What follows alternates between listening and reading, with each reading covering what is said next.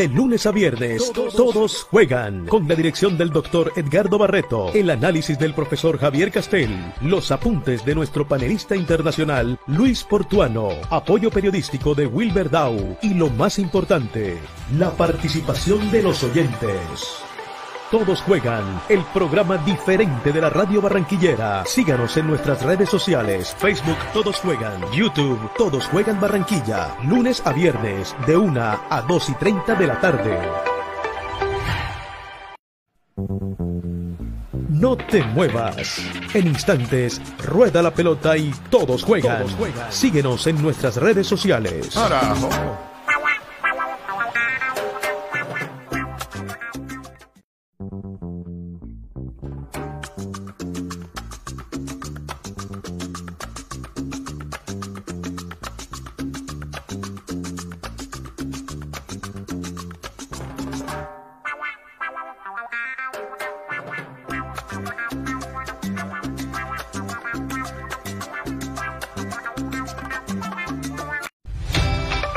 De lunes a viernes, todos, juegan. Con la dirección del doctor Edgardo Barreto, el análisis del profesor Javier Castel, los apuntes de nuestro panelista internacional Luis Portuano, apoyo periodístico de Wilber Dow y lo más importante, la participación de los oyentes.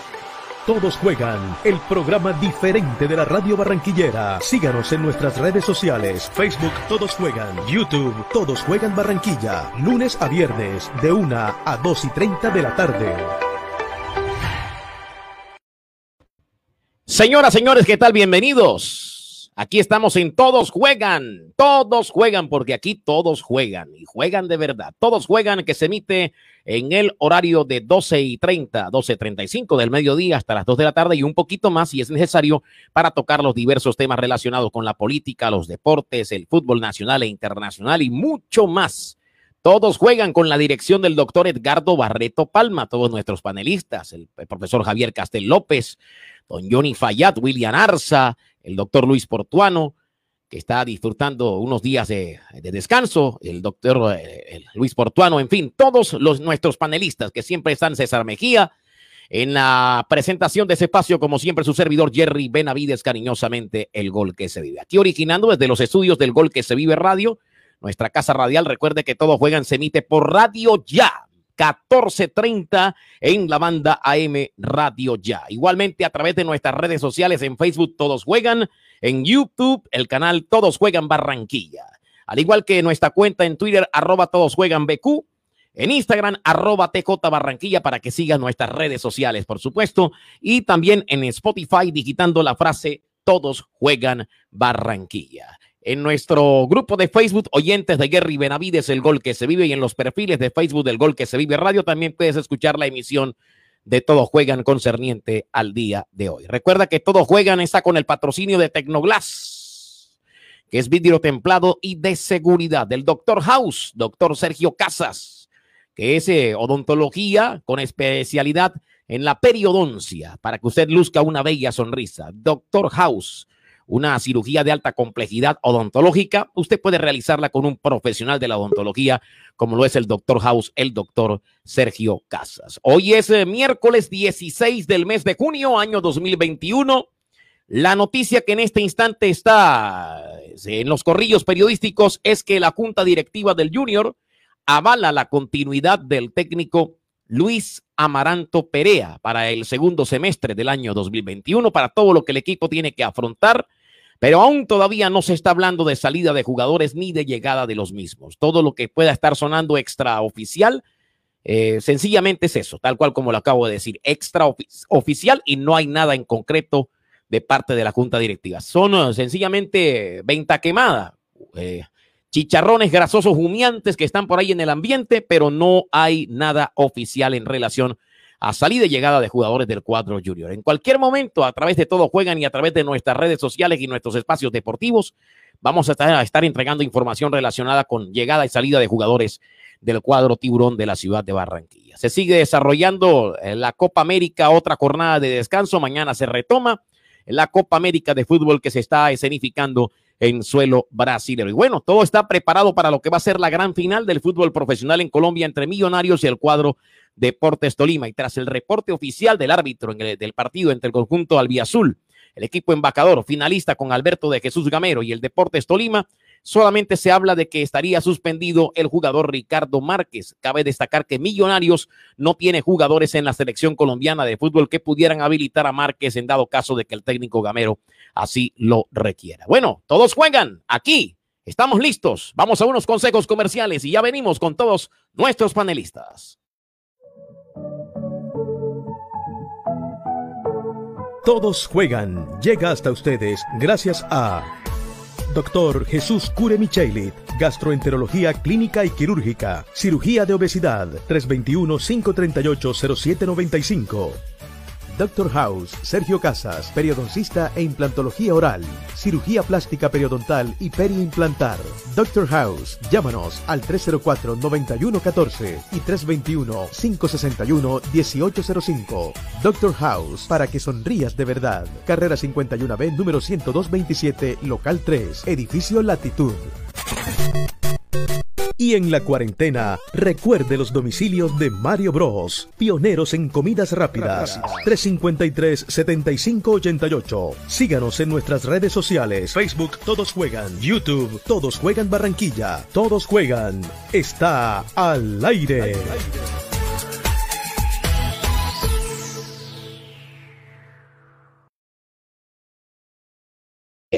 Muy bien. Aquí mirando el, chat, ya hay personas reportándose. Javier Castellano desde Miami, Florida, en los Estados Unidos, dice saludes muchachos. Muchas gracias, don Javier Castellanos. Rafael Pavia, dice por acá Rafael Pavia, saludos al panel de la Florida. Está como la canción Llueve, que llueve. Vaya, sí, señor. Mi querido Rafael Pavia. Sigo por acá con Wilfrido Antonio Martínez en sintonía total. Don Osvaldo Sampaio Ocobo, que como siempre presenta el mensaje de invitación para que los que están acá en Barranquilla también puedan hacerlo a través de la frecuencia 1430 en Radio Ya. Javier Salas también está por acá reportando sintonía, lo mismo que Oscar Manuel Cueto García. Buenas tardes, sintonía eh, total. Saludos, Jerry, a todo el panel. Gracias, Oscar, muy amable. Alejandro Manuel Domínguez, Orozco. Alejandro Manuel Domínguez, saludo desde la distancia, mis amigos de Todos Juegan. Dedo arriba para todos. Gracias por conectarse desde bien temprano, en plena hora de almuerzo, un almuerzo deportivo, político, de muchos temas para tratar con excelentes panelistas que tienen buena retórica, buena dicción, que les hablan las cosas como son como usted quiere llevarlas e igualmente le damos también valía a sus buenos conceptos, nuestros estimados oyentes que nos acompañan a diario, por supuesto, por ende aquí en Todos Juegan. Vamos sin más preámbulos. Eh, como dicen los vendedores de los, eh, eh, de los buses, del transporte urbano metropolitano, sin más cuentos, sin más chiste, vamos a presentar a nuestro director, el doctor Edgardo Barreto Palma. Doctor Barreto, ¿qué tal? Bienvenido.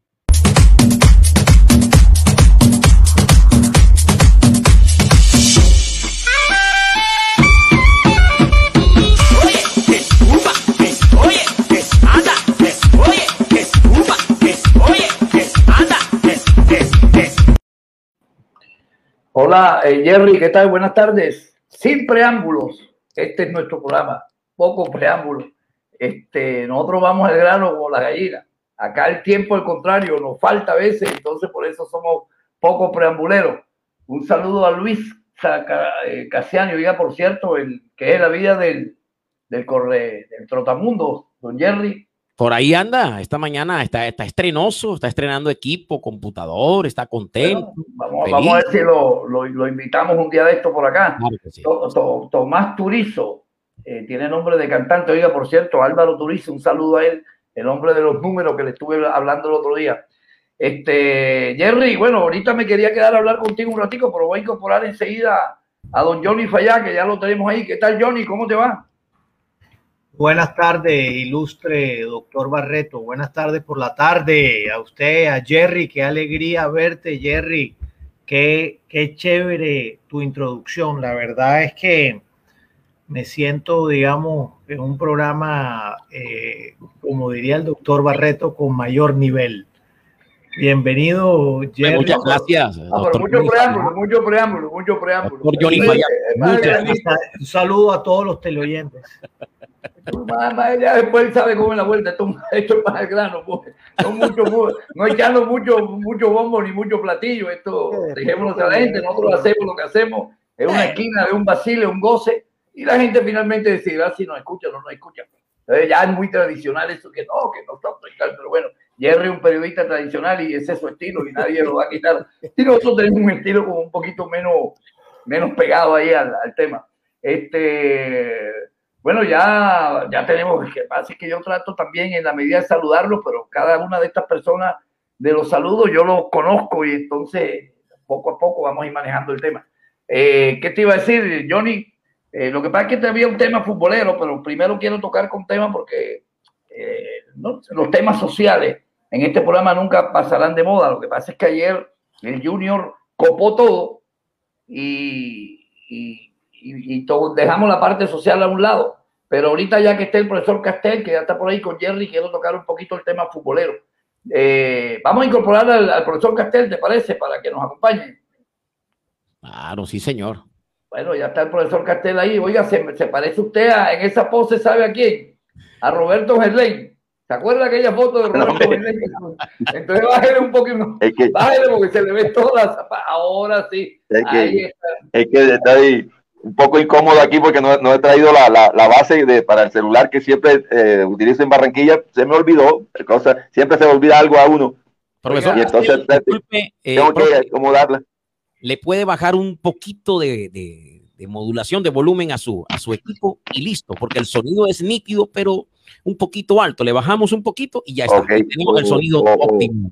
Profesor Javier. O bajo la voz yo como bajo el tono yo, así más bien. creo que era el sonido, fíjate, lo que es tener un control. Este, oiga, un saludo a mi amigo generoso Mario Pinedo, que hace rato no lo veía, volvió nuevamente. Debe ser que como él le hincha al Tolima, entonces ahora debe estar sacando pecho. Oiga, Ricardo, disculpa, Ricardo, disculpa con el oyente. Ah, yo tengo mala memoria para, para los nombres. Me estoy pareciendo a Edgar. Y entonces, ah. Edgar, entonces él, él, sí, me llamó me, llamó, él vive aquí en Bogotá, está en Bogotá con su familia, es oyente 1A. Él seguramente ahora que me está escuchando me va, me va a recordar por el WhatsApp, me va a recordar su nombre. El nombre como Roger, algo así. Ah, creo, creo que es. Pero, Alberto, Alberto, Restrepo no, porque Alberto es. No, no, no, no. Sí, Albertico, ya sabemos. No, no, él, me llamó, comentó cosas del programa, cosas de todo. O sea, es, esos oyentes. Gerson, eh, Gerson, no Gerson. Sí, señor. Sí, señor, don Edgardo Barreto, Gerson. Oye, no lo relacioné. Oye, yo que relaciono todo con el fútbol, Edgardo, no lo relacioné con Gerson, fíjate tú. Hay un abrazo, un saludo. Un saludo, un saludo ahí para Gerson, que es uno de esos oyentes bien exclusivos, bien, bien chévere que tiene el programa. Sí, desde que comenzamos hace muchos años está con nosotros. Pero fíjate para que vean lo que es el cerebro, la neotecnia. Yo te dije Roger, porque tenía las dos vocales, y es Gerson. O sea, el cerebro humano. Tengo un amigo psiquiatra que lo estoy convenciendo de que nos acompañe para una vez por semana, por ejemplo, hacer algunos análisis psiquiátricos, del comportamiento humano, del fútbol, de los periodistas, de los administradores de empresas y de algunos médicos radiólogos, a ver qué, qué es lo que está pasando con el mundo. Oiga, don Johnny, hágame un balance con esa capacidad de síntesis, de síntesis, que usted tiene, eh, y al final con el paro, ¿qué pasó? Se decantó. Esas son como esas parejas que se van acabando con el tiempo, se va diluyendo el amor. Parece que el paro no hubo soluciones claras, la gente se cansó, el vandalismo eh, distanció a mucha gente de lo que lo pedíamos y los pedidos siguen ahí iguales, ¿no? Yo creo que ese es un buen resumen, eh, Edgardo. O sea, hubo agotamiento de la situación.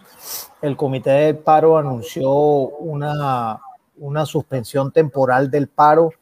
Creo que sí hubo acuerdos importantes en materia de educación, infraestructura eh, para los jóvenes. Creo que hubo avances importantes allí. Creo también que, el paro es una herramienta de manifestación pública excelente. Lastimosamente fue empañado por una serie de, de actos vandálicos que fueron muy reiterativos. Entonces, eso ocasionó un problema mucho mayor para desestabilizar la población que jugó, a mi modo de ver, un poco en contra del paro. ¿Por qué? Por los desabastecimientos que empezó a haber en todo el país y por el aumento de precios eh, permanente que hubo durante ese periodo. Adicionalmente, muchas compañías eh, les tocó prescindir de un grupo importante de empleados porque no tenían cómo, cómo pagarles. Entonces, digamos, eh, en todas estas situaciones que se quiere desestabilizar un gobierno, por supuesto, hay muchas, eh, muchos riesgos, muchos costos allí, pero a mí me parece que el país debe aprender de esta situación, el gobierno y nosotros tenemos que aprender de esta situación. Y uno, exigirle al gobierno que cumpla los acuerdos a los que haya llegado con el comité de paro en beneficio de la sociedad. Dos, dos, tenemos que salir a votar bien, a conciencia e invitar a votar a todas las demás personas que eventualmente no lo hacen, eh, porque este país al final es una resultante de los votos nuestros. Y tres o cuatro, me parece que, que la juventud tuvo una oportunidad muy valiosa de pronunciarse, de expresarse y de que el, el, país nacional volviera a mirarlos con unos ojos de futuro. Entonces creo que ahí ha habido ganancias en ese sentido. No, y hubo algo básico, la de, bueno, lo primero que motivó el, el florero de Llorente, que fue la reforma tributaria, evidentemente no se llevó a cabo en estas circunstancias Creo que también se logró algo en relación a la, al no pago de matrículas.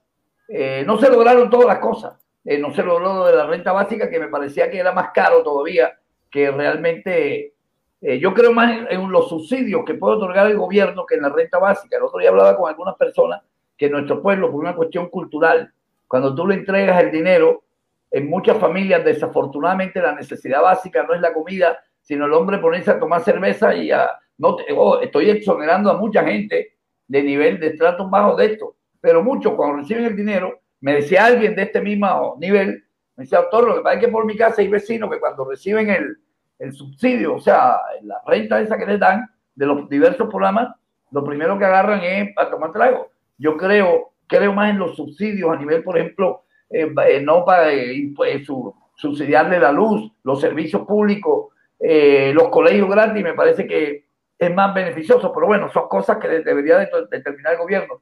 Y hay algo claro que tú dijiste, y te voy a poner como ejemplo, el Perú. Fíjate, el Perú sin un disparo logró lo que, si se puede llamar la oposición o, el centro o centro izquierda de Colombia, no ha logrado en muchos años. Sin un disparo lograron colocar un presidente que si tú te pones a analizar, eh, esa es la democracia realmente todas las personas pueden ser susceptibles de ser elegidas. Y este presidente fue elegido. A mí me deja, cuando lo escucho hablar, me parece que en relación a muchos líderes de izquierda, de que uno está acostumbrado a escuchar, por ejemplo, en su momento un Correa, si quiere eh, Petro, que son tipos que tienen una gran capacidad de expresión, tipos muy analíticos, con un conocimiento interesante, más allá de que si uno esté de acuerdo o no, yo no voy a desconocer que son tipos con una capacidad importante eh, en función de lo que ellos creen. Eh, cuando te escucha el presidente de Perú, te queda una sensación como que no está muy claro. Pero bueno, si eres un tipo inteligente, como supongo lo debe ser, porque para llegar a presidente y para tener tantos seguidores y lograr esa, esa masivas votaciones, él debe ser una persona que se tiene que rodear muy bien de gente con mayor conocimiento que lo que me parece tiene él, que digo yo en algunas entrevistas que le he escuchado, no sé si a usted le da esa sensación, a veces es muy fácil víctima de ser enredado por los periodistas. Cuando le hacen dos, tres cosas seguidas, me parece que el tipo no, no está muy claro. Puede ser una observación mía, ¿no? Puedo estar equivocado. Es que esos errores, o sea, para mí es elegir a Castillo es un error de cabo a rabo, no por su por su corriente política, sino por su preparación. Una persona de esa no es un hombre de Estado, no es un estadista para manejar un país. Pero el aprendizaje está en que Perú está sumida en la pobreza, en la corrupción, en unas brechas sociales demasiado distantes, en la falta de educación, de acceso a todo lo que Latinoamérica tiene enredado que pudiera mejorarlo considerablemente y no se ha hecho. Entonces, ese es un reflejo de que la gente se hastía de promesas no cumplidas y de una clase política orientada a, no al beneficio común. Eso hay que aprenderlo aquí en Colombia, hay que votar por las personas que son, que tienen un bagaje primero, que sean capaces de manejar el Estado, Y segundo, que sean personas que probadas de su honestidad. Eso incluye no solo los presidentes, sino todo el Senado y la Cámara de Representantes y el Consejo Municipal y la Asamblea de Diputados. Edgardo, acá, acá en Colombia ha ocurrido esos gritos de protesta eh, personificados en algunos eh, señores, algunos eh, candidatos. Es, es, puro, pura protesta, es decir, es el rechazo al máximo nivel, a la máxima potencia de, de, la frustración, de, de toda la este, incredulidad que le transmiten los políticos tradicionales. Entonces, por ejemplo, en Bogotá, ¿te acuerdas cuando eligieron de senador al, al, ¿cómo se llamaba él? El embolador. El embolador, eh, sí. El, pero Javier, perdón, yo creo eh, lo siguiente, te, sepa a dónde vas, que a veces simplemente con ser popular es suficiente, pero yo no creo que una presidencia, ahora que yo ni hablaba, yo me imagino que probablemente esta popularidad de Castillo, algunas personas con un mejor manejo de Estado que él, con el Estado más metido en la cabeza, comillas, aprovecharon esta popularidad para llegar a ese punto y seguramente ellos son los que van a asesorar a Castillo. Ah, bueno. es, lo que yo me imagino, no sé, porque yo no creo que Castillo quedó solo porque él es buena gente. Y ah, ahí tiene que haber una maquinaria, en este caso de su corriente, una maquinaria de izquierda, donde habrá gente con mucho más conocimiento del Estado que el que tiene él, le habrán dado algunas pautas, lo, lo, lo, lo ¿cómo te explicaría? lo pulieron un poco, pero realmente creo que lo que van a estar detrás, es más, sin ir muy lejos, en Colombia pasa. Acá teóricamente todos consideramos que el que está detrás del presidente actual, el presidente Duque, es eh, Uribe. Probablemente creo yo que en Perú puede estar pasando, pero en vez de la derecha, en la izquierda. Detrás de Cantillo tiene que haber un grupo de gente con más conocimiento del Estado que él. Ojo, capaz que el tipo tiene muy el Estado en la cabeza, pero yo me refiero a dos, tres, cuatro exposiciones que le he escuchado, ¿no? Sí, luce un tipo impreparado. Eh, en la forma de hablar a uno, la verdad, y uno tiene como una imagen, como una este, figura más, más fuerte en, en el verbo de, de, los presidentes, ¿verdad? Y al tipo uno le escucha y la verdad queda aquí como medio sorprendido de que alguien así tan precario en el lenguaje, eh, pero bueno, a lo mejor es precario en el lenguaje, pero a lo mejor va a hacer cosas positivas que la, los políticos tradicionales de Perú no, no, no han podido hacer o no lo han hecho. Hoy Perú es un país que a diferencia de Colombia, nosotros tendemos a subestimar a nuestros vecinos. A Perú lo miramos por encima, a Ecuador y nos amparon políticamente 6 a 1. A Perú lo vemos como un poco de, de chinito y no sé qué. Y resulta que no. Perú, fíjate, Perú tiene la división de poderes más clara que nosotros. Acá en Colombia todas las guías, Procuraduría, Fiscalía, todas las maneja el, grupo que está montado en el poder, que es un anti contraceptivo. En Perú no. Y de hecho yo creo que Perú tiene el récord de países de Latinoamérica que ha destituido presidentes por corrupción, sin un disparo, ¿eh? no con los 500 mil disparos que llevamos nosotros históricamente. Yo tengo esa admiración por el pueblo peruano. No sé, don Johnny, ¿qué opina?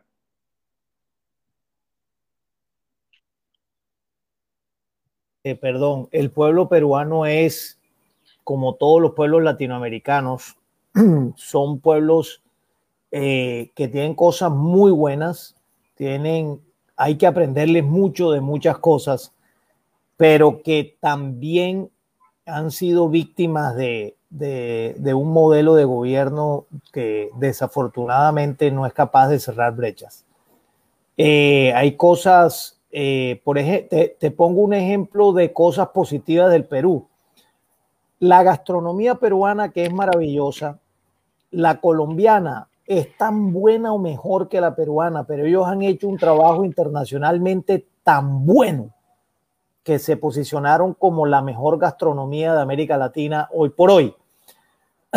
Y cuando tú lees la historia de, Gastón Acurio, que fue la persona que hizo todo el, el tránsito para convertir a Perú en una potencia gastronómica internacional, eh, tú dices, oye, la gente de Perú es maravillosa, o sea, hay gente muy buena, hay gente formada, hay gente excelente, eh, que pudiéramos hacer cosas a nivel de Latinoamérica si nos unimos con gente buena, pero definitivamente, Edgardo, Javier, los modelos de gobierno tienen que cambiar en beneficio de la sociedad como debe ser. Estás hablando del neoliberalismo, que es la lucha no, que se tiene. es que antes también era, no había neoliberalismo, por ejemplo, cuando había sustitución de importaciones en Colombia, es decir, nada se puede traer de afuera, todo se tiene que producir adentro.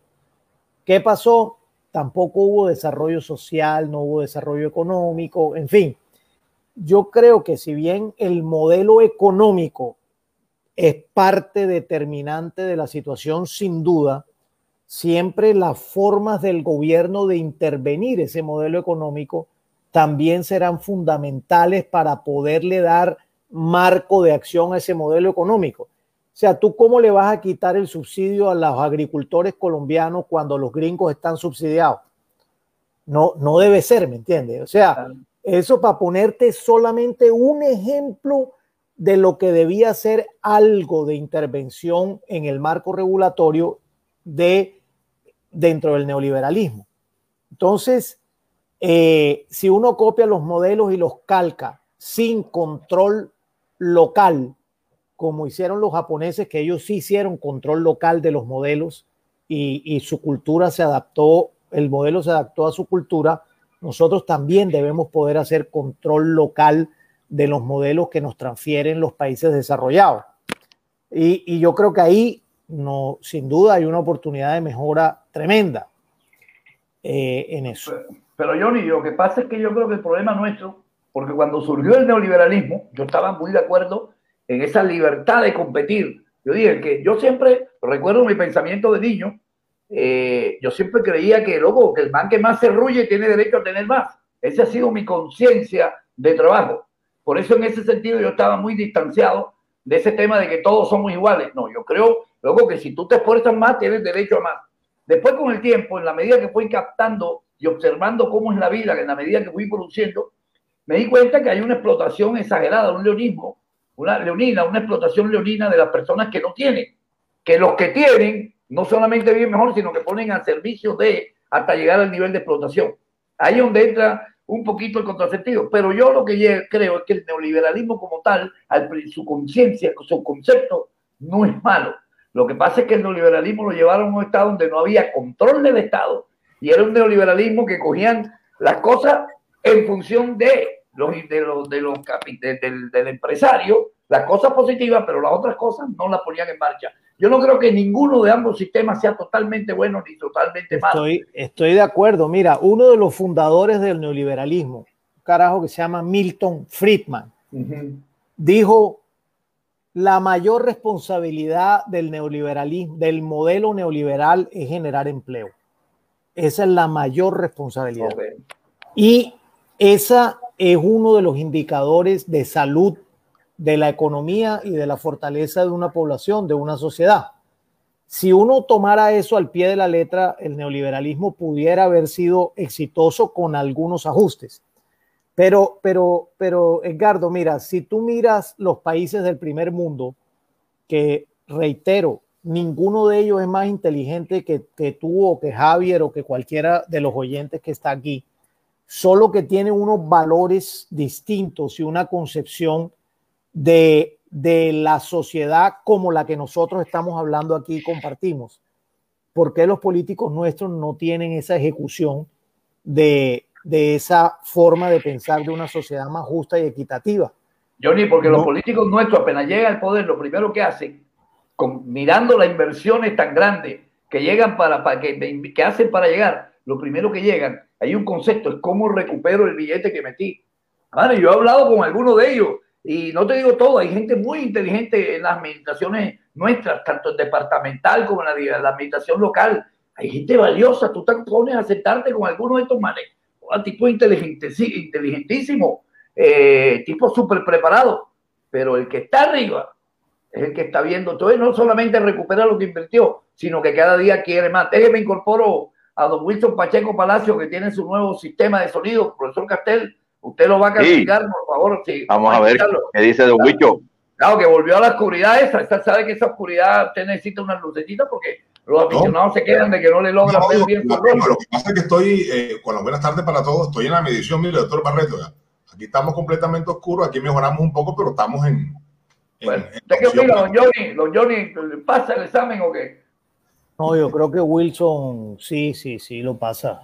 Está bien. Oye, Está bien de, de bacán, eh, tiene que acomodar para que se vea todo el, todo juegan, pero ahí va bien, ahí va, ha mejorado ahí.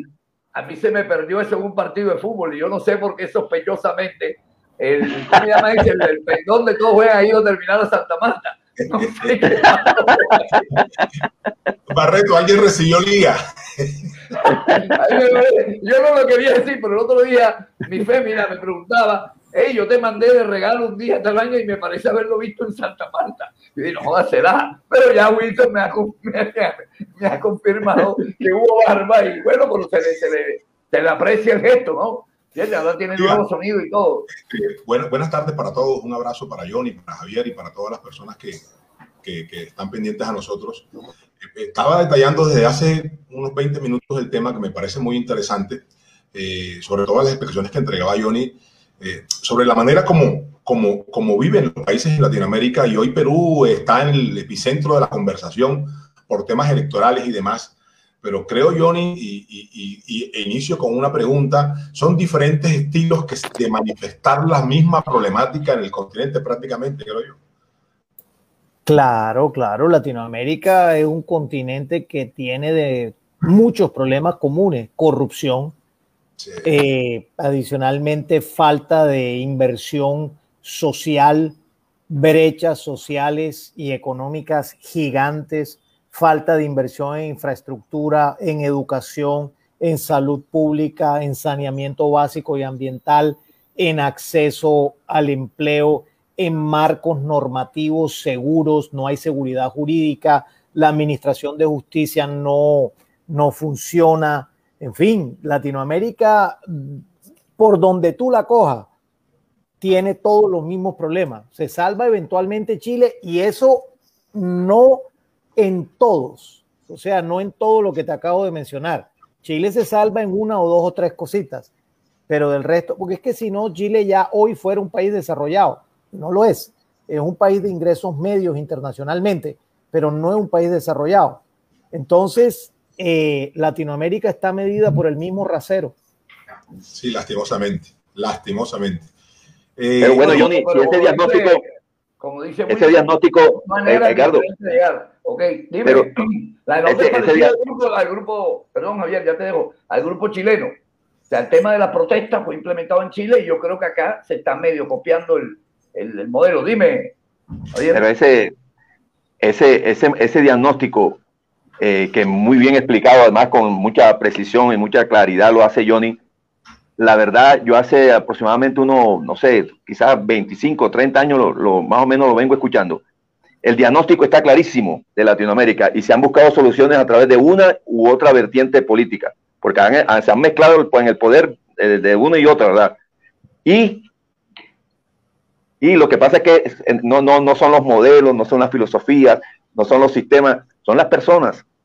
Mientras no haya un cambio en las personas, en el ser humano, eh, va a ser muy difícil que, que se generen los cambios en los sistemas, en las maneras de aplicar las políticas.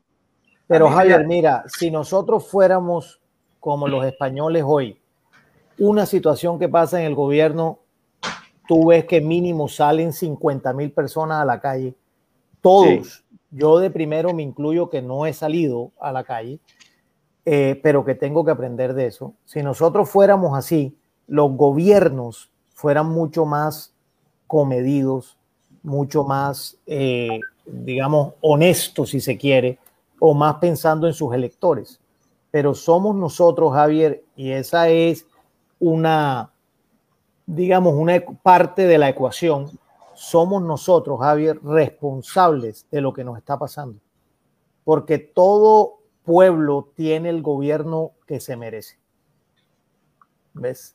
Y nosotros lo hemos elegido de esa manera.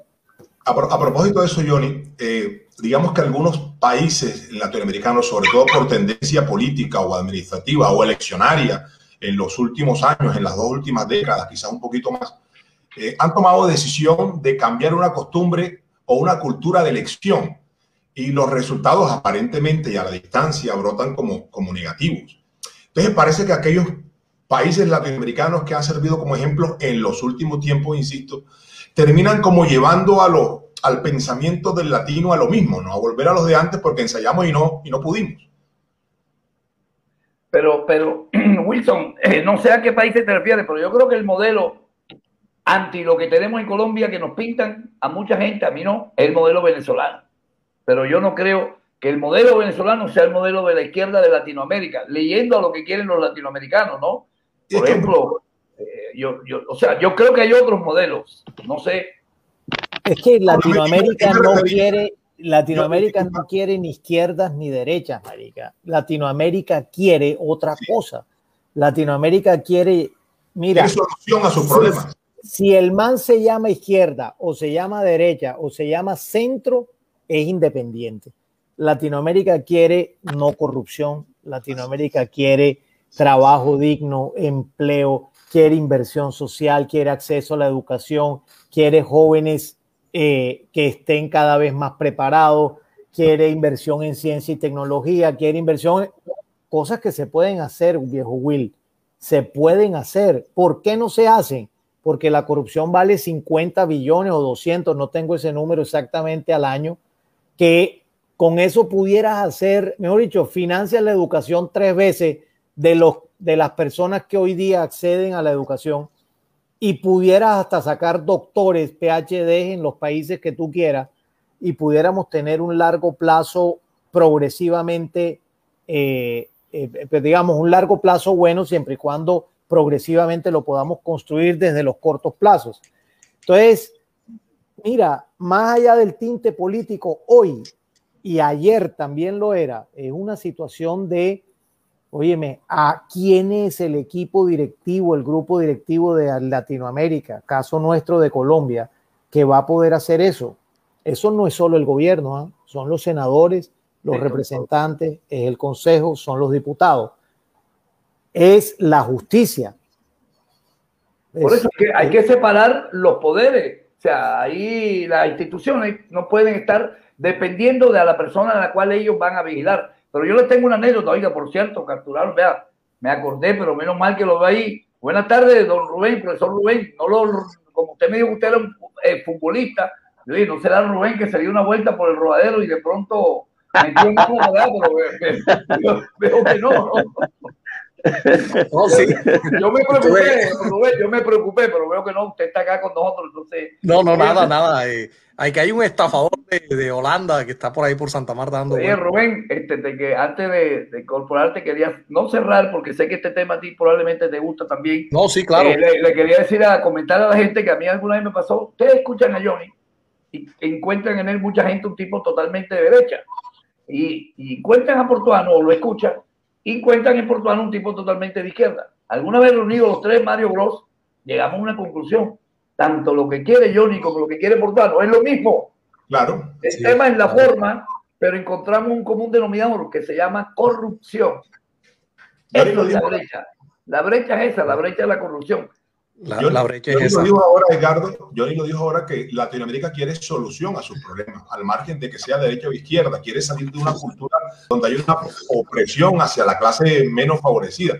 Pero yo ahorita que le tocaba el tema y le preguntaba por de pronto aquellos ejemplos que, que nos pusieron a pensar y a reflexionar bajo la ignorancia del análisis profundo, como lo ha hecho yo aquí de una manera magnífica. Eh, yo me refería a Venezuela, me refería a las informaciones que recibimos de Bolivia, de Ecuador en gran parte, algo de Brasil, donde se han hecho algunas variantes a la hora de elegir algunos procesos políticos diferentes y finalmente ha tenido, yo no sé en qué porcentaje, si más o menos, pero eh, al final, luego de algunos años de gobierno, eh, algún rechazo del pueblo. Tanto la derecha como la izquierda, ¿no? Sí, sí, claro, claro, tanto la derecha como la izquierda, así es. Es más, yo te cuento algo, mi experiencia de vida, cuando yo voy a, yo vivo en Colombia, que es un país de derecha, y cuando voy a Argentina, que es un país, entre comillas, manejado por la centro izquierda o la izquierda, llámale como quieras, tenemos problemas comunes, la misma brecha, pero uno de un lado contrario a lo de acá. Pero caemos en lo mismo. La crítica sigue siendo al, político corrupto, a ese político que nosotros elegimos, que después aprovecha el lugar donde nosotros lo pusimos no para servir al pueblo, sino, bueno, aquí fíjate, la corrupción está en todos lados. Ahí me está diciendo eh, Hugo Galeano, ustedes lo conocieron, futbolista, que la corrupción, en la, eh, es que esa es la corrupción, la corrupción está en todas partes, pero no porque yo sea corrupto, porque yo vaya a un estadio y le diga al manda adelante, ahí te tiro un billetico para que me huele, me vas a tratar de corrupto, como si es corrupto el dirigente político o el dirigente que roba la plata del erario. Porque el otro día alguien me decía que tú también eres corrupto. Porque tú cuando un policía te para, joda loco, hey, la liga y tal, la barba. Sí, pero... Yo decía, no, una corrupción diferente. Primero, estoy trabajando con mi dinero. Yo estoy sabor, sobornando con mi dinero. Pero el político soborna con el, dinero del erario público, con la plata nuestra. Dime, sí, sí. doctor, doctor lo que ocurre, lo que ocurre es que... No importa que sea con tu plata, perdóname, ya cierro. Sí, yo sé que es corrupción, pero, un tema, no, es, un tema, sí, claro. es un tema institucional, eh, doctor. O sea, la institución como tal no debe ser sujeto de transaccionalidad eh, desde un particular para beneficio propio. Sí, pero no me compare con los políticos, porque yo, que bueno, pero un momentico, doctor, un momento, doctor. No es, no es compararlo con los políticos, lo que ocurre es que, es que usted con su dinero, que ese es el gran problema, usted con su dinero está tratando de obtener favores que son un bien público. Oh, una metidita en una, en una Sí, claro, eh, ese es el problema. El problema es que no es solamente, y yo creo en otra cosa, yo creo en otra cosa, yo creo que es que el corrupto lo expresó muy bien. Ha creado un sistema, ha creado un sistema donde todo el mundo se convierte en un corrupto para ellos hacer de las suyas. Por, por ejemplo, digo, eh, eh, en todas partes donde uno llega. A mí, me, a mí me extraña mucho cuando yo voy a Colombia y yo para poder llegar a, obtener un papel tengo que cuadrar a, la secretaria, tengo que cuadrar a esta persona para poder obtener un papel porque ellos saben que yo voy a durar una semana en Colombia necesito, digamos, un papel cualquiera para usarlo acá en Estados Unidos. Y eso es corrupción. Yo ahí entro de una vez a un sistema político económico que está basado en la corrupción y yo estoy siendo un corrupto. Yo soy consciente de que cuando yo le doy dinero al uno y al otro, eh, estoy siendo un corrupto. ¿Por qué? Porque estoy obteniendo favores. Yo soy un pequeño corrupto, acepto. soy un pequeño yo también. pero, no puedes meter el carro como ejemplo en, en, nosotros, no. no, Oiga, don Wilson, a, veces decir la verdad tiene un precio. Y ayer me llamaron la atención porque yo dije que cuando, la, usted, cuando le pegaron al caballito, joda, yo me sentí representado ahí. Yo también le hubiera pegado, yo tenía mucha rabia. Entonces me dijeron que yo no debo decir eso, entonces les presento disculpas a la gente. Tengo mi verdad política, no, eso no está bien para nada. Pero yo, si me hubiera gozado a mí, yo también lo hubiera perseguido. Así que bueno, vamos a ser claros también. ¿A usted no le hubiera dado su patadita también, don Wilson? Este, ¿Ah? Tipo Don Castel por el tobillo y con la punta, para que la cámara no le llegue. eh, yo también, yo también digo lo mismo. Yo, también le hubiera su patada. También lo hubiera. Yo, yo fui ahora, yo, ahora el, el, sistema, el sistema nos atrae, el sistema nos, nos, nos permea en ocasiones Obviamente, como dice Cardo, no llegamos a que nos moje completamente como unos que están mojados y empapados, pero nos salpica. Y, por eso entonces nos atrevemos a, a, darle la liga al man que, que, que, nos facilita la llegada a la entrada de determinado espectáculo. Sí, sí, somos parte de un sistema que, que ha sido corrupto por años y que nos ha criado así y que tratamos de, de, de como de, de chapalear para, para salirnos del ahogamiento pero en el fondo, en el fondo seguimos en ese, en, ese lago, en ese mar, en esas aguas. Oiga, oiga, señores, yo les, yo les, quiero, yo les quiero comentar algo que yo he sentido eh, cuando ya yo empecé a vivir acá y, empecé a... Eh, uno cuando se siente uno totalmente libre de corrupción es cuando no está presionado ni está obligado a ser corrupto para poder sobrevivir. El problema de Colombia es que si uno no es corrupto, uno no puede sobrevivir. Y, no, Claro, no, no, no, no, Yo, yo no soy corrupto. Más allá del ejemplo que te he dicho, más allá del ejemplo que te he puesto, eh, no, yo no soy o sea, o sea, doctor, ¿por qué razón? ¿Por qué razón usted no es corrupto? Porque ya puede depender de sí mismo, ¿verdad? Pero por eso es que dice que para sobrevivir, y creo que está en este chat. No, no, pero es que, no, no, no. Aquí un momentico, un momentico. El doctor Barreto ha dicho muchas veces que nosotros tenemos ciertos privilegios porque tenemos las tres comidas aseguradas y todo esto. O sea, nosotros no estamos sobreviviendo, nosotros estamos viviendo decentemente, pero es que hay gente que tiene que...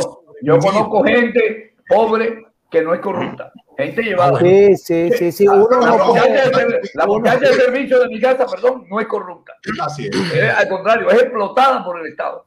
Rubén. Pero además el, nivel de corrupción, el nivel de corrupción en el país está directamente eh, relacionado con la mayor preparación, la mayor capacidad de vivir mejor. Pues de hecho, ahí están los ejemplos. O sea, los máximos corruptos de este país no son los que están llevados, son los que tienen más, porque el poder lo, lo, lo, pervertió más.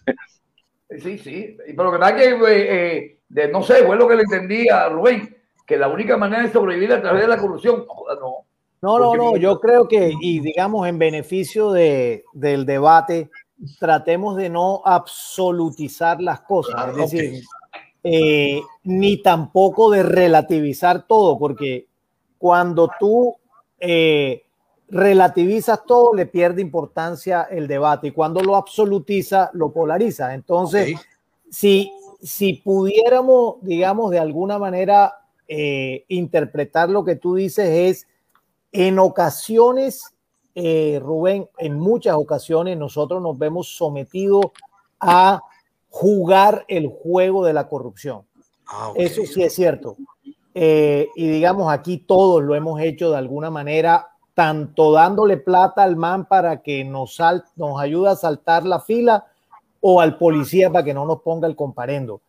Lo hemos hecho muchos, yo no puedo decir que todos, pero eh, lo que sí a sabiendas de que eso está mal, es que tenemos que, primero nosotros cambiar nuestras conductas por un lado, pero por el otro, tenemos que abogar por una administración de justicia que es una de las cascadas del desarrollo. Cuando la justicia funciona bien, hay una cascada maravillosa para la convivencia ciudadana y esa cascada ayuda a que tú entres a un país desarrollado y más justo. la cascada, la cascada de la educación, ¿Cómo? Digo, redunda positivamente en todos. claro. Johnny, te hago una pregunta. Ah, eh, corrupción es el abuso de poder para beneficio propio, por definición. Esa es la corrupción. Yo no voy a entrar aquí a discutir si yo soy un pequeño corrupto o no, pero te hago una pregunta. ¿Qué, ¿Cómo se llama cuando yo agarro los dineros del erario público para mi propio beneficio? Eres mierda, yo no sé, yo creo que ese es un corrupto elevado a, la N. Ese es un súper corrupto. A eso me refiero yo. Claro, eso es un nombre que no podemos decirlo aquí. Pero eso es. No, no, pero no, no, pero eso tiene. Empieza por aquí. No, no, pero eso tiene. No, no, pero yo ni discúlpame. Desde el punto legal, eso tiene un nombre. Peculado, yo no sé cómo se llama. Cuando uno agarra los, los, dineros del Estado en beneficio propio, no sé si es peculado o qué es. Ya pero... es un peculado por apropiación. Eh, seguramente y debe haber otro, otro concepto jurídico que ahorita eh, de pronto lo consulto y te lo digo, pero en principio es un peculado por apropiación, o sea, es un delito. Ese era el término, que no lo tenía, ese era el término, creo.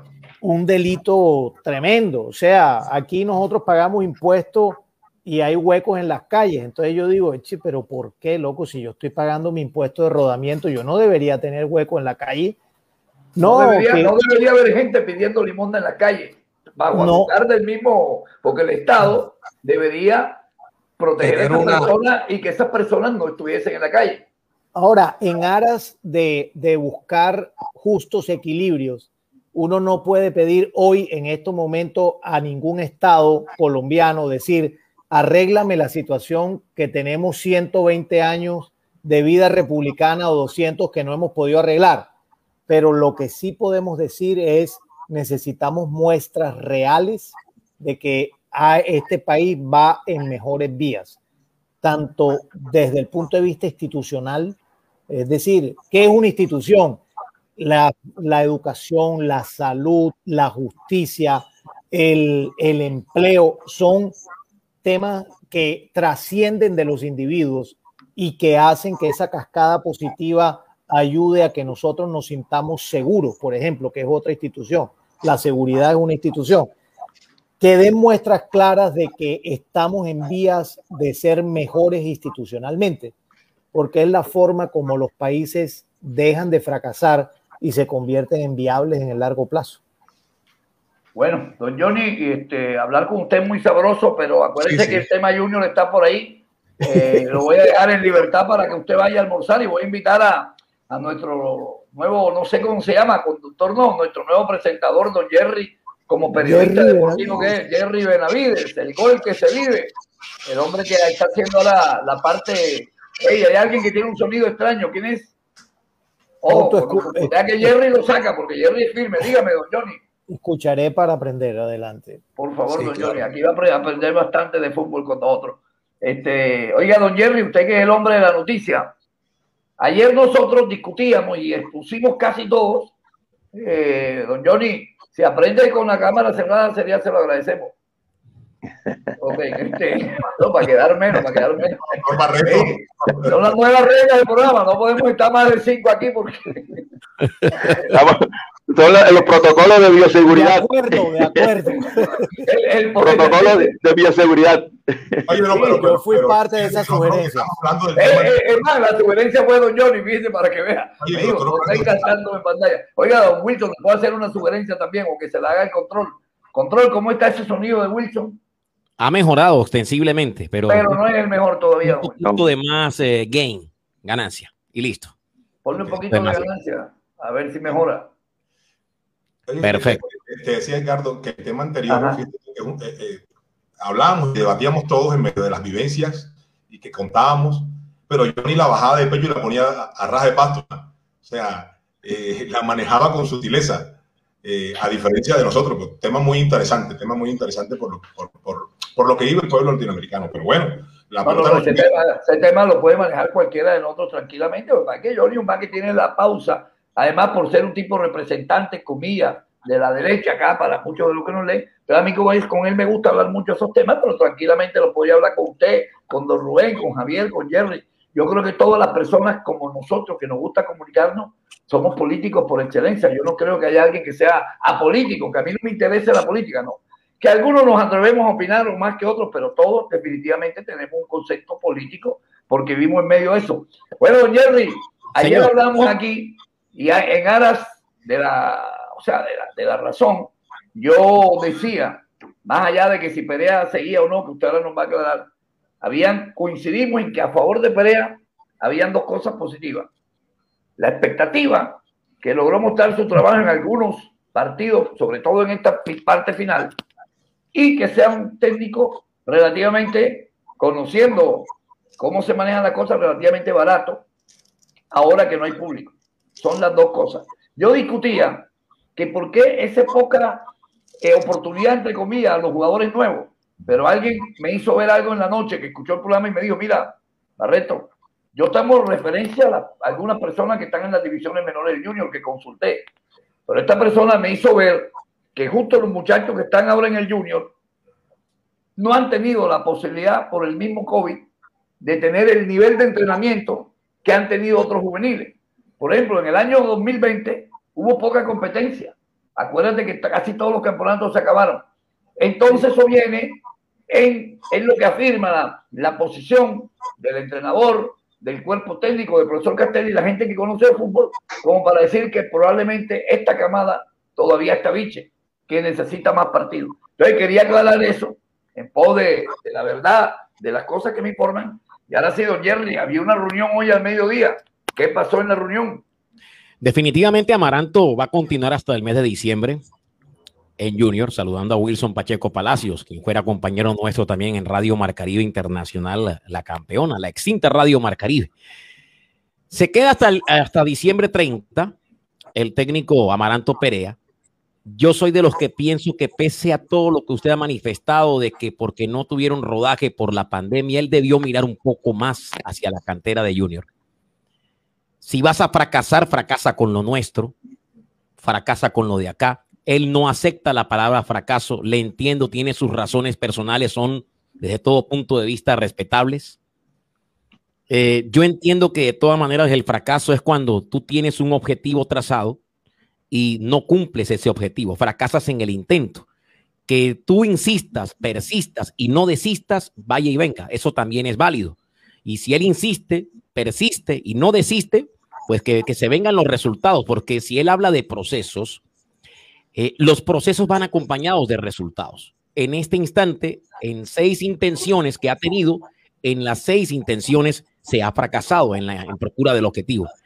Ahora, que no salga como aquella entrevista en la que habló con Richard Martínez y conmigo, eh, profesor Castel, doctor Barreto, Wilson y compañeros, en la que nos dijo que a él le, a él le daba pena pedirle a Don Fuachar.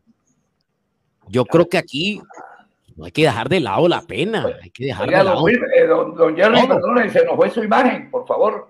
Sí, ya, ya estaremos acá Ah, corrigiendo. ok, ok, ok. Pensé que era que me había pasado algo. Sí, No, no, sigue. no. Pero la verdad es que, ¿cómo le va a dar pena pedirle al, al máximo accionista del equipo si él te dice, pídeme, ¿qué necesitas? Esto de dar pena que porque con lo que ya tenía ya era suficiente y de, No, pero tanta pena no le dio, Jerry. La verdad que tanta pena no le dio, porque si había una nómina grande en Colombia y con jugadores que, yo no sé, eh, entre, entre Viera, Teófilo y, y Borja deben eh, cubrir todo lo que se le paga a todos los equipos en Colombia, más las divisiones menores, más, más todo. O sea, pena, Javier, mucha pena no le dio. Javier, pena no le dio a- Javier, pero- pero- discúlpame, te voy a contar algo que pasa en el Junior y yo creo que Javier lo sabe, porque esto lo he hablado con algunos entrenadores Junior. Resulta que cuando tú te sientas con el Junior a final de año, este, ¿cuántos jugadores traemos? Que no sé qué. No, no hay presupuesto. Pero resulta que el técnico o el entrenador comienza a trabajar con ese escaso presupuesto. Pero de pronto, por una cuestión política, eh, estrategia política, te terminan trayendo esos dos jugadores, como acabas de decir tú, y así muchas veces, que terminan costando 10 veces más que los dos que tú habías pedido y te habían dicho que no tenía plata. ¿Sí me explico, Javier? Es un manejo en el Junior. Tú, tú, entrenador, te reúnes el 28 de diciembre con Juan o con el, el- con el dirigente. No, mira, que yo quiero que me traigan estos tres manes. No, marica, no hay billete. Entonces tú comienzas a buscar otros jugadores de menos costo. Pero resulta que el 20 de enero aparece Alex o cualquier componente de la familia que esté relacionado con la política trayéndote como el gran salvador los dos jugadores que costaban 10 veces más que los tres que tú pediste. Fíjate cómo es el manejo del equipo, ¿no? Pero Sí, en, al- en- en algún momento. Ha sido un Pero no, especial pero no, no, y difícil. pero no siempre fue así, ¿ah? No, no siempre ha sido así, ¿ah? Eh, En general, lo- los directivos del Junior, eh, y mira que yo no, no estoy muy de acuerdo con cosas que, que suceden como institución en Junior y, manejo que, que tienen los dueños del equipo. En eso debo reconocer que ellos, eh, en cuanto a inversión, a traerle jugadores a, a los técnicos, eh, en ese aspecto cumplen. Creo que no cumplen en otros aspectos, de más seguimiento, de, de- de reglas claras, de relación con los jugadores, de disciplina, de patrocinar un- una, una mística más, más disciplinada, más comprometida. Esas cosas no estoy muy de acuerdo con ellos, pero en eso generalmente ellos le cumplen a los técnicos y no creo que esa sea la razón por la cual Perea tenga No, que... no. Evaluar una u otra cosa. No, lo de Perea no lo entiendo. A mí me parece primero que si es así, él no debe decirlo públicamente. Como se lo digo a Jerry y a, a- ¿cómo llama el, el- el periodista? A Jerry, Richard Martínez, sí. a Richard Martínez, que se lo digo, a mí me parece un total desaguisado, como en su momento, la declara- eh, y de paso me voy un poquito para otro lado, pero ya volvemos a lo mismo, el tema James. Yo considero que James es un buen jugador y que en buenas condiciones cualquiera lo quisiera tener hasta en la banca. Pero me parece Claro. un desaguisado de James salir a dar esas declaraciones. Ojo, alguien dirá, no, estos son en vivo. Hoy en día la mejor manera de, de, comunicarse los protagonistas, ya sea del deporte o algo, son en los en vivo. Por ejemplo, yo, la carrera del Giro de Italia, todos los en vivos que hacían las noches, Hegan, era, ya yo no leía periódico ni leía nada. Hoy en día es, comillas, un nuevo periodismo o una nueva manera de comunicarse. Hoy yo no estoy de acuerdo en esos en vivo de, de este muchacho James, donde sale a dar declaraciones como esas, como tampoco me parece que sea lógico que en algún momento Perea diga, a mí me da miedo pedir cosas en Junior. Fue así, No, ¿no? pero yo creo, yo creo, yo, yo, yo, que- yo, te- lo- yo le quiero dar otra interpretación, otra lectura a, a lo que dijo, porque Jerry dice que, que él lo dijo. Yo no lo escuché, pero si Jerry dijo que, que se lo dijo a ellos, le creo. Lo dijo, lo dijo, lo dijo, sí lo dijo. Ok. Lo dijo Pepe Castells. Este, pero, pero habrá que ver, porque yo siempre, yo nunca me quedo con lo que me dicen que dijo alguien, sino yo quiero escucharlo porque eh, para mí es tan importante lo que dice como el tono que lo dice, eh, eh, en qué contexto lo dice. Pero bueno, te aceptemos que lo dijo. Yo creo- a Yo, yo creo que preguntar. Nosotros le volvimos a No, yo creo que en este caso, yo creo que en este caso le dio tanto, Fuacharra, el Junior le dio tanto a Perea, este, que ya le daba pena pedirle más. Yo creo que quiero interpretar, es cuando como el papá de uno que el papá de uno le dio la educación, le dio el transporte, el vestido, la comida, lo llevaba a pasear. Oye, y después, después de tantos años, le voy a seguir pidiendo. Uno dice, hombre, a mí me da pena ya pedirle a mi papá que me dio todo. Yo creo que eh, a Perea le dieron todo. En ese sentido, no es por ahí, creo yo, que pasa la evaluación positiva o negativa de la, de la campaña de, de Perea. Pero Javier, Hay otros repíteme- aspectos. Perdón, repíteme, Jerry, la pregunta que ustedes le hicieron. ¿No cree usted que le hace falta algo más en Esta esta pregunta se? ¿cuándo, ¿Cuándo se la hicieron? No, ya, eso fue antes de arrancar la temporada. Antes de arrancar. Ok, la temporada anterior. Exacto. ¿Qué más le iba a pedir? Entonces, ¿qué dijo? él, él dijo, eh, a mí me da pena pedirle a Don Fuá. Pero claro, si le traen un jugador de 5 millones de dólares como Borja, le tienen uno de, no sé cuántos millones como Teófilo, le tienen uno de no sé cuántos millones como Viera, le, construyeron la mejor nómina del fútbol colombiano. Ya, que más, ya, le tiene que dar pena pedirle más. Un antecedente por COVID donde el equipo quedó diezmado y si el, si el máximo accionista te está dando la posibilidad de de más. Ah, ya se lo trajo todo. le trajo todo. Javier, al Junior se le fue un delantero y no se lo trajeron. Que, perdón, si él no lo pidió, es problema de él. La respuesta sí, de Dios, Pero que a, quién no le trajeron. Javier, Javier, disculpa. Pajoy, Inestrosa, Javier, Javier, deja y te explico. Si me permite, te explico. Javier, la respuesta, digo yo, es poco correcta. Él de última ha debido decir, hey, ya yo con lo que tengo me, la, me bandeo. Pero si vamos a analizar, cuando ya el Junior estaba organizado, se fue el vende, ¿cómo se llama? El rompecorazones, ¿cómo es que llaman a ese muchacho? Bueno, pero, pero, nunca, perdón, eh, pero si nunca jugaba. Él no pero si ese nunca jugaba. Junior, Javier, yo creo que a Junior le quedó faltando un delantero. No, no, no, le quedó faltando otra cosa. Le quedó faltando incluso hasta un poquito de suerte en el fútbol de aquellos cuatro balones que debieron terminar en gol frente a Santa Fe y estuviera clasificado. Hasta eso le faltó, pero que le haya faltado nómina, no creo. Eh, la mejor nómina de este país la tiene el Junior, o la tuvo el Junior durante todo el semestre. Eh, y jugó bastante, hay dos aspectos que para mí, eh, para los que estamos afuera, sí. Eh, son muy visibles para evaluar a un entrenador. Lo que pasa en la tabla y cómo se ve en la cancha. Estas dos cosas las podemos ver nosotros, los que estamos afuera. Hay otros aspectos que tienen que ver con la eh, evaluación de un entrenador que va más a lo, a lo, que pasa adentro, ¿verdad? La relación con los directivos, la relación disciplinaria con los jugadores, el trato con ellos, cómo es el ambiente de trabajo, cómo es el, el, la intensidad de trabajo, esas cosas que pasan al interior. ¿Tú qué opinas de esa declaración? ¿Quién? ¿Yo? Mira, no, no, Javier, Javier, ¿qué opinas de la declaración no. de esa de Perea? Yo, yo, no sé cuál fue la intención de él de Perea. A mí me parece un sincericidio. Es decir, eh, eh, eh, fue muy sincero en reconocer que ya no, oye, que, que más le voy a pedir yo si me dieron todo, nominalmente para competir en Colombia y más o menos decentemente a nivel internacional. Eh, pero esa es una interpretación mía afuera. De pronto él dijo esa, no sé por qué lo dijo, pero es una pero, interpretación pero, mía. Yo quiero darle esa lectura. Javier, yo ayer lo dije en el programa y en la noche, un momento, recibí una llamada como a las 12 de la noche. Imagínate, alguien del fútbol me dijo: Mañana en el Junior hay un golpe de Estado. Y me dio a entender algunas cosas como que se iba a pelear. Entonces yo ahí reflexioné. Yo dije, che, verdaderamente, ¿qué quiero yo? Yo, aficionado de fútbol, Ricardo Barreto, seguidor del Junior, yo dije, no joda, yo le daría seis meses más a Perea. Yo creo que es un error en este momento dejarlo ir por las circunstancias. Eso sí, le traería lo que Perea me pidiera. Y tú eres un hombre de fútbol. Porque cuando uno habla con la gente de fútbol, lo primero que te dicen es, loco, yo quiero que me traigan a Messi, pero no me lo van a traer. Yo le dije, no me trates de tonto, no me des esa respuesta. Pero él puede exigir los jugadores del medio que le pueden aportar al Junior. Claro, seguramente le va a pedir, seguramente va a dos, tres jugadores, siempre, todos los equipos, aún los campeones, eh, aún los campeones y que este, dominaron todo un torneo, eh, siempre después, a la siguiente temporada, van a incorporar uno, dos o tres jugadores. Eso siempre hay la intención de, de, de mejorar. Y como uno supone que trayendo buenos jugadores mejora el equipo, eh, bueno, eso es la tarea del entrenador, traer buenos jugadores. Ahora, hay otros aspectos que, que, que nosotros no vemos, que, tienen que ver con la duración o no, eh, positiva o negativa evaluación que le hacen los directivos. Tienen en cuenta el tema económico, tienen el, eh, el tema duración de contrato. Es decir, hay unos aspectos que nosotros no, no vemos. En los dos aspectos únicos que nos permiten a nosotros tener cierto valor en nuestra evaluación es la tabla de posiciones, lo que consiguió y lo que se le vio en la cancha. En los segundos, a mí me parece que vale la pena darle un espacio a, a Perea. Esa teoría mía y esa defensa mía o argumentación mía, hasta, soy sincero, se ve ciertamente debilitada con lo que no pudo conseguir acá en la otra cosa que vemos, que son los resultados. Llegar a las finales. No, no claro. alcanzó ninguna final. Eso no debilita mi, mi, mi, posición, lo acepto, correcto. Pero, pero no veo, no veo descabellada la, la, la idea de que le den estos seis meses. Yo, yo una pregunta, doctor Barreto, si me permite. Perdón, Jerry, Jerry, dame un segundito, dame un segundo, que es que tengo a Rubén con la mano alzada. No sé ah, listo, sí, sí. Hay, hay, hay, hay, una cosa, hay una cosa que hay que tener en cuenta y de pronto estamos pidiendo jugadores y todo esto. Pero ustedes no creen que en Junior necesita un cuerpo de preparación física mucho mejor porque hay muchos lesionados, hay muchos lesionados. Uno se pone a pensar, se lesionó, eh, ayúdenme aquí, Mera, Cariaco, Pajoy, Teo, eh, ¿cuánto se lesionó este muchacho Ángel?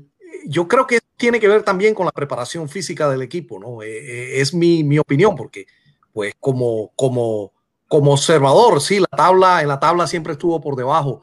El sistema de juego yo me ilusioné porque yo vi una estructura, pero lo que pasó con esa estructura fue que la repitió tanto y nunca la cambiaba y siempre seguía jugando lo mismo y lo mismo y lo mismo, lo mismo. 4, 4, 3, 1, 1, 4, 4, 1, 1 o algo así, o 4, 4, 4, 2, lo mismo, lo mismo siempre.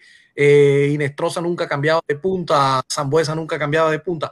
Eso, eso lo vi yo eh, en, en, los partidos, pero yo creo que también eh, en la cuestión física hay que, hay que abrir el ojo acerca de eso. Es muchos jugadores que se lesionan muy constantemente y demasiado. Pero, eh, ese aspecto, ese aspecto es, sí, sí es importante siempre en la evaluación final de un, un periodo de un entrenador, de un cuerpo técnico, hay que evaluar eso pero eso no siempre es culpa de la preparación como tal, es decir, los métodos de trabajo del, del, preparador, que hoy, hoy en día es un trabajo más integral. No es que hoy el preparador físico hace un trabajo allá aparte y después me entrega a los jugadores, no, hoy es todo integral, la preparación técnica, táctica, la idea de juego, todo, modelo de juego total. Es más integral hoy. Pero siempre hay que revisar qué tipo de lesiones hubo, porque hay lesiones inevitables. Sí. Una rodilla, un tobillo que, se te, que te lo daña un rival, saltaste y, te, te, te, partieron el pómulo por un salto. Es decir, hay unas accidentales que son inevitables. Las que pudieran tener relación con la preparación física es generalmente las musculares. Las musculares. o sea, habría que ver cuántos, por qué, si es uno, es uno en particular, un caso en particular, o son 10. Ya ahí hay que revisar. Ahora, hay que mirar las estadísticas. ¿Cuántas lesiones musculares tuvo el Junior con relación al promedio nacional? Acordémonos que estos torneos de los últimos años han sido medio, muy seguido, medio, muy medio, medio cargados, medio... Esto, todos esos aspectos habría que tenerlos. No solamente pensar que como hubo muchas lesiones, la preparación física fue mala. Hay, hay que revisar todo en, en, general y sacar la versión, pero creo que sí, siempre es importante revisar el tema físico. Jerry, iba a hacer un comentario, yo le quiero preguntar al profesor Castel, conocedor de, la táctica y todo esto de, del fútbol de tantos años, ¿por qué si el equipo había encontrado la forma, si tal vez el modus operandi del trabajo del técnico Amaranto Perea había encontrado esa línea aún sin Teófilo y por un partido sin eh, Miguel Ángel Borja, y se le había visto al equipo un mejor rodaje, un mejor funcionamiento en el terreno de juego ante rivales como River Plate, rivales de talla, de envergadura, un rival como Fluminense en el que se jugó ese día sin Teo, sin Borja, Carmelo Valencia termina marcando gol, Junior gana el partido en, el, mítico, en el emblemático Maracaná, y se le veía al equipo ductilidad, trato a la pelota. ¿Por qué de un momento a otro se cambia eso que se había conseguido? ¿Qué pudo haber incidido para que eso se, cambie y se, se perdiera tal vez esa, lo que algunos hinchas llaman flor de un día? que a nuestro parecer obviamente en el análisis no es así. Vimos que el equipo alcanzaba ese rodaje, que tanto estábamos esperando y sin figuras que son obviamente importantes dentro del equipo, profesor Castel. ¿Qué sí, pasó allí? No, yo, obviamente que tampoco tengo la, la, respuesta a cosas que ocurren al interior de, del equipo y al interior de la mente del jugador cuando en dos momentos culminantes, partido contra Santa Fe, además con teóricamente y, y previo al partido con mucho de ventaja, ¿verdad? mucho a favor por cómo venía Santa Fe y cómo venía el Junior y que, y que a qué aspiraba uno y a qué aspiraba otro, ¿verdad? El Junior aspiraba a, clasificar a una fase de siguiente de Copa. Santa Fe no aspiraba a nada, sino a, a, representar bien su orgullo profesional, que no es menor, pero, pero es menos importante que esto. Y el de Millonario del otro día. También creyendo yo que había favorabilidad futbolística en Junior, con Millonarios también con algunas eh, ausencias y sobre todo que a los 20 minutos se queda con 10 hombres. O sea, esas condiciones muy favorables previamente, me parece que inciden, yo no creo que sea tanto en los futbolísticos, o sea, no, hay algo mental en los jugadores eh. que, que eh, eh, les asustó estar muy cerca de, de, cierto éxito, de llegar a una final y de clasificar a una, a, a una fase importante de Copa Libertadores. Entonces, habría que revisar ese aspecto, a, a, eso sí hay que revisarlo, porque fue evidente. Eh, finalmente, oficial, está la reunión, se está llevando a cabo, todavía sí. no se sabe una comunicación del Junior, ¿no? No hay oficial, pero yo de, de, manera periodística y lo están confirmando también posteriormente otros colegas de nuestros acá de Barranquilla muy serios. Eh, voy a darlo con nombre propio, el colega José González Figueroa, que es un colega bastante serio. ¿Qué dice José?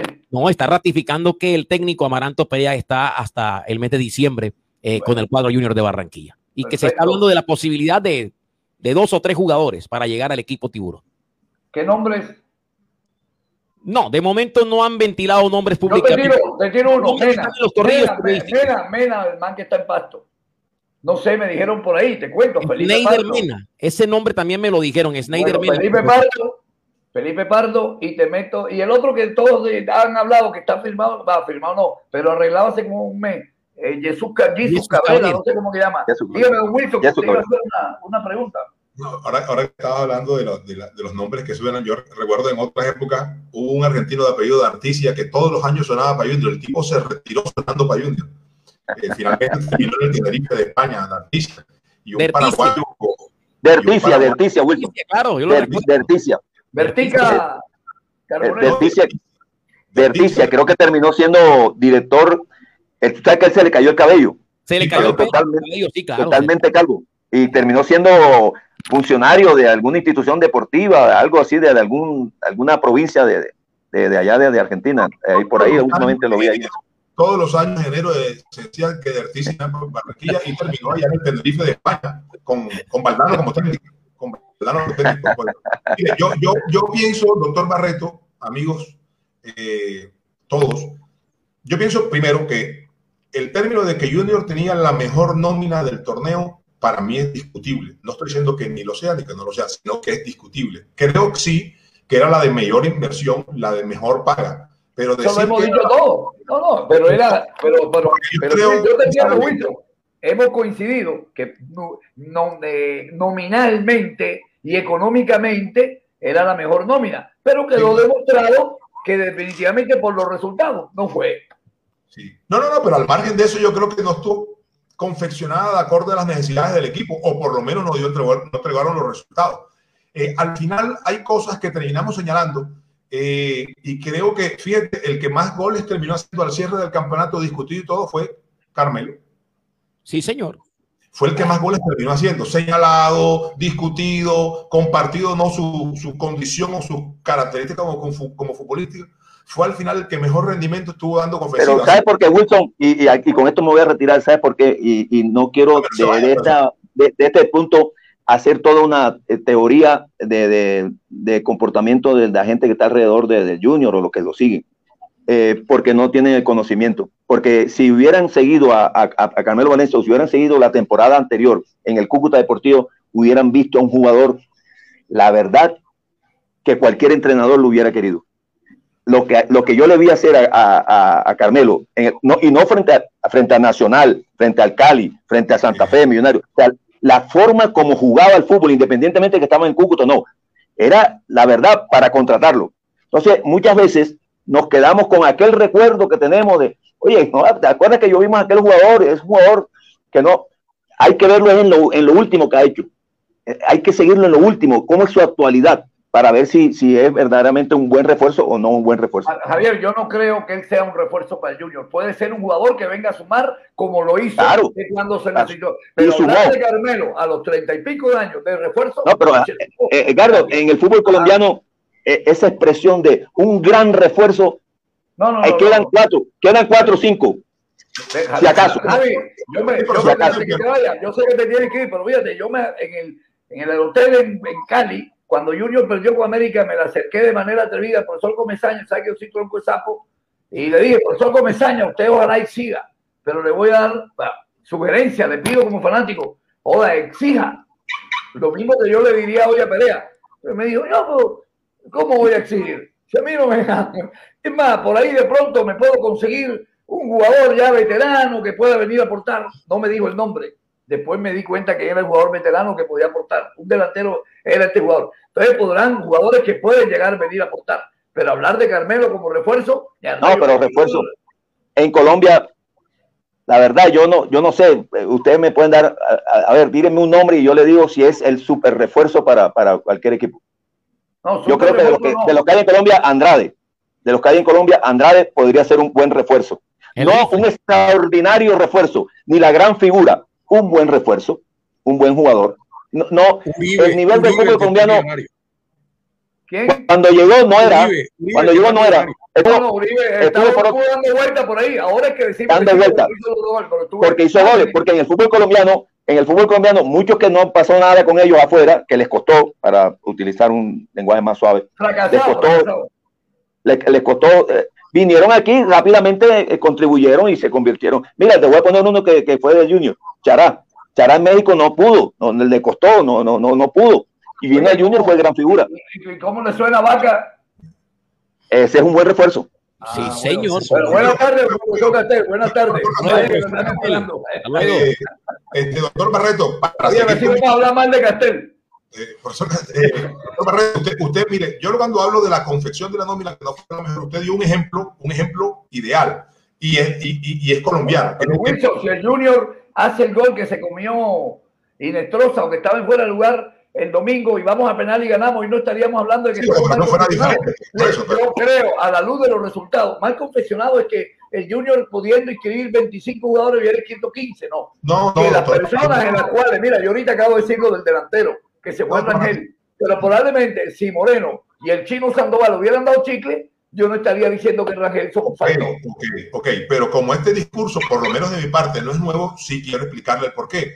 Porque usted dio un, un, un nombre que, se llegó a Junior gracias a un proceso ideal de búsqueda, que fue el de Jimmy Chará, un jugador que fue a México, si bien su rendimiento en México no fue el óptimo, su nivel de competencia estaba muy por del fútbol colombiano, vino aquí y volvió a ser figura, tal como le había sido de Nacional antes de irse. Pero también, doctor Barreto, Junior no ha traído un, un palavechino que consiguió en Cali no sé dónde y fue un jugador que contribuyó del extranjero y que contribuyó al Deportivo Cali el argentino este que fue goleador del fútbol nacional que trajo en Medellín, no lo conocía nadie. ¿Cómo se llamaba? Que terminó ahora en, el Vasco da Gama. Eh, Cano, Ezequiel Cano. Hermano Ezequiel Cano. Ezequiel Cano. No lo conocía nadie. Llegó a, a, a, Medellín y fue figura y goleador del fútbol colombiano. El Cúcuta que trajo un panameño y que Blas Pérez tampoco lo conocía nadie. Terminó siendo ¿A, qué, a, qué va tu comentario? A que Junior no se toma el tiempo de hacer seguimiento a jugadores. En que Junior no no, bueno, sí, puede ser que no se tome el tiempo, pero que Junior no llega a confeccionar una nómina bajo las necesidades, sino bajo unos nombres que, que toman y que, y que, lo arman. no, yo no creo, yo no creo que, Los, entrenadores, no, no, yo creo que los entrenadores dan un estilo de jugadores. Ellos dicen, necesito un marcador de punta en tales condiciones, no dan nombres a veces. si, no fuese así, yo creo que a Junior no hubiese llegado, no hubiese llegado Didier Moreno, no hubiese llegado eh, pero perdón, yo creo que Didier Moreno es de la, no es de la, de la cantera, Jerry. No, no, no, no, Didier Moreno es un jugador. ¿A quién trajo a Didier? A Didier, ¿A quién trajo? Ah, no, Didier Medellín, lo trajeron del Medellín. Perdón, pensé que me estaba hablando de Mbappé Moreno. Ah, no. Daniel Moreno, que, que, Mbappé Moreno, así le puso Y siendo Moreno el volante eh, que terminó jugando muy bien y siendo figura, y siendo figura, ¿verdad? Entonces, a eso, a eso, es lo que me refiero. A que llegan jugadores por ejemplo, ¿quién pensaba, que, ¿quién pensaba que Carmelo iba a dar resultados? Todo el mundo lo señaló, ¿verdad? Un jugador veterano. No, dio los resultados que debía dar como una persona que venía a sumar. Porque Carmelo también se comió unos goles solo y no nos olvidemos. Y ahora no le vamos a hacer una estatua a Carmelo. Con, la malaria que hubo, Carmelo fue el que sacó el, el pecho pero tampoco, si a mí ahora me dice que me van a dar un jugador de que.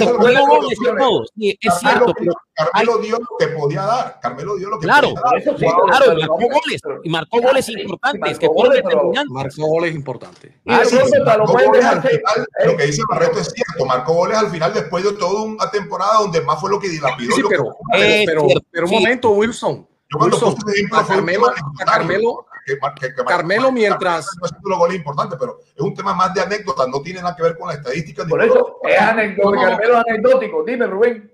Sí, lo que pasa es que Carmelo, eh, recordemos, creo que el profesor Castel lo dijo aquí en un programa, eh, Carmelo, Carmelo Valencia no tuvo la gran oportunidad porque tenía a Teo por delante, tenía a Cariaco. Y al final le tocó usar a Carmelo y resulta que Carmelo estaba dando resultados mucho más que voy a decirlo, mucho más que Cariaco, no sé si más que Teo, pero en cuanto a goles, terminó haciendo goles y no tuvo la oportunidad al principio. Recuerden que siempre estuvo en la banca y lo metía. pero no nos comamos el amague de que tú ahora me vas a decir si pueden dejar a Carmelo que sea barato y no suma, bueno, yo no, no, no, no, en el equipo, pero si Carmelo le va a quitar el cupo a alguien que tenga más antecedentes y más joven, pero si no, dejemos a Carmelito ahí de bacán. Oiga, don Jerry, eh, yo sé que quiero aprovechar usted más que, que una persona que nos ayuda a nosotros, cuando usted es un gran periodista deportivo, eh, me, quedé, me quedé pensando, usted no es pro de que se quede Perea, ¿no? No, y tengo mis razones. Eh, yo pienso Lástima que el profe Castel se fue porque me hubiera gustado. Yo estaba que le hacía la pregunta, pero él estaba con la premura. Tiene que cumplir con Blue Radio, obviamente. Pero eh, ese rodaje que Junior había encontrado, ese amalgamiento que nosotros estábamos viendo, ¿sabe por qué se perdió? Porque se perdió Pajoy. No tanto porque se haya perdido Pajoy, que también era vital, era importante. Yo pienso que él pudo suplir la ausencia de Pajoy de mejor forma él rayó en algo que siempre es lo que le ha pasado factura con IVA incluido a Amaranto Pérez y es la terquedad. La terquedad que todo técnico la tiene. El, técnico que no sea terco no es técnico. No Exactamente. Exactamente. Él pecó por terco y le faltó darle mayor, mayor consistencia a esa mitad de cancha del equipo. Eh, no se vio esa aduana que se estaba viendo con la Vázquez y Didier, pero ellos siempre eran asistidos, tenían bien los relevos. Wilson no me deja mentir, él sabe que en esa zona de mitad de cancha, Wilson, eh, hay que tener relevos, hay que tratar de cubrir espacios, hacer buenos repliegues. Y el equipo, fíjate, siendo Amaranto un hombre que trabajó siempre en, zona defensiva como jugador, eh, esa defensa que tampoco es que haya recibido un gran factor de goles, fue una defensa que se cuidó mucho hasta en la misma Copa Libertadores, lamentablemente en detrimento de las aspiraciones de Amaranto terminó siendo permeable. Y Millonarios le marcó los dos goles y nada más replegó, le expulsaron un jugador y Gamero inteligentemente mantuvo el repliegue y el desborde por las bandas, pero haciendo Jerry, Jerry, millonario, millonario no le expulsan a ese jugador con lo asustado que se veía el Junior ese día, nos meten cinco o seis goles. Afortunadamente le expulsaron uno y tuvimos partido. Y nos pudimos ilusionar un ratico, pero si no, ese Junior que entró fue producto Nervioso. por eso, por el Junior que vimos siempre, fue un Junior con poco peso psicológico, porque el Junior en la cancha no tiene líderes, el único líder que tiene es Viera, pero ya los Narváez, los no sé qué, esos jugadores que en un momento dado le, dan la mística ovalada al equipo, como diría Perea, no los tenemos, marica. En esa parte yo le levanto el pulgar a Castel, cuando él toca el tema mental tiene toda la razón. La parte mental de Junior desde el mismo arranque del partido, desde el prepartido, esa parte mental, ¿qué pasó? No sabemos, pero estaba por el piso. Para una final, para ambición de llegar a una final, esa parte mental no estaba. Ya yo, Henry, interprétalo como quiera. Si hay jugadores que después del partido de Bogotá querían salir para otro lado, es porque no estaban completamente convencidos de que su objetivo era volver a, a guardarse esa noche en el hotel y prepararse para la final es el nivel, es el nivel, perdón, Wilson, es el nivel de profesionalidad que yo hablo. Y yo no soy chauvinista. Yo no creo que porque un jugador sea de la plaza va a rendir más, pero sí comencé a entender algo. Es diferente que el junior sea tu lugar de trabajo, que el junior lo lleve dentro del corazón. Te duele de manera diferente. Hay muchos jugadores que vienen al junior como su lugar de trabajo, como quien trabaja en el Cerrejón. Apenas termina mi horario, arranco con mi ciudad. Ojo con eso. Eso no indica ni que sean malos jugadores ni nada, que, nada, nada que ver ni que sean los de aquí mejores, porque a muchos de aquí aún eso le falta. Pero yo sí creo que hay que apoyarse más en la gente que tiene ese dolor del que hablamos ayer, cuando el domingo los jugadores tienen derecho de ir a la playa y hacer lo que les dé la gana en sus vacaciones. Pero sí tienen que pensar en que ellos representan nuestra emocionalidad, nuestra afectividad, y que esa, esa parte estamos muy tocada. Y no era correcto es que se expusieran por dolor a la gente y porque probablemente ellos tampoco se supone dice uno acá como soñador, como aficionado, que ellos están tan golpeados como, que, como nosotros, pero es mentira. Hoy en día muchos jugadores, por más buenos que sean, son profesionales del fútbol. Llegan a Barranquilla, se ganan su billete y apenas termina la vaina agarran su avión y se van. Ojo con eso, creo que es importante tener en cuenta ese factor. Al final, llegar a ser chavinista, dime, Wilson. Al final, doctor Barreto, yo creo que Junior terminó como comenzó. Es decir, Junior en ese inicio de Copa Libertadores nos ilusionó mostrando un buen fútbol, jugadores alzaron rendimiento, marcaron goles, sacaron un resultado positivo en, en, el Maracaná, le hicieron un buen partido a River, pero al final yo no tenía el mismo equipo timorato, asustadizo, con mala defensa, escaso en decisiones ofensivas. El mismo Junior que comenzó y que, y que nos tenían a todos cabreros, cabreros. Es decir, la cara de su técnico. hubo un momento de estimulación, pero al final volvimos a aterrizar a nuestra realidad. Bueno, acá este es un programa, no obstante que ustedes son periodistas, pero todos tenemos el derecho a decir lo que sea, entre comillas, argumentado, y yo sé que los periodistas se cuidan mucho de eso.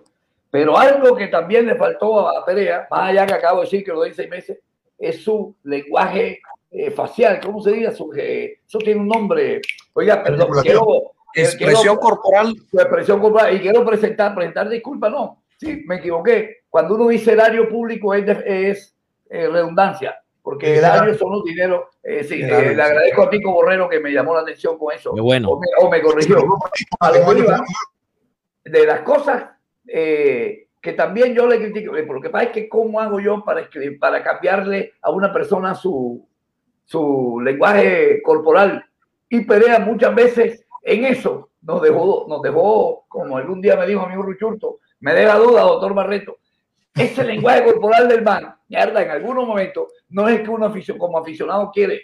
Luego, definitivamente, armar el Junior tiene unas connotaciones especiales. A nosotros nos gusta el entrenador que está ¡ah! y se mueve y tal, y gesticula y se pelea con uno y, tal.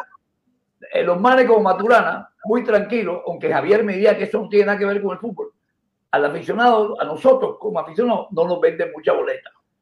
Y todo eso hace un, un total. Don Wilson, ¿usted dejaría a Perea o, lo mandaría para allá para donde Yo, yo respaldé a Perea en las últimas veces que tú me preguntaste ese interrogante pero es que ya me puse a analizar, no pasó en Copa Libertadores, no ganó la Copa Colombia, no ganó la, Liga, no sé qué, no, pasó nada, no pasó nada. Yo creo que Junior no aguanta, Junior no aguanta un fracaso en todas las competencias. usted, Rubén, usted lo dejaría. yo, yo, yo buscaría otro técnico en este momento. Yo creo que ya pasó, ya quemó, la, ya quemó lo que tenía que quemar, ya, ya Perea, ya definitivamente en la forma como está en, Junior, con, la, con los jugadores que tiene, es muy difícil. Hay que traer un, un técnico de mayor jerarquía. Eso está y me agrada que esta pregunta, doctor Barreto, me la haga en ausencia de Hans, porque me era muy difícil admitirle a Hans. No, es que ayer no, es que ayer. Él estuvo, esta mañana en mi programa. Él aquí ayer los arrú.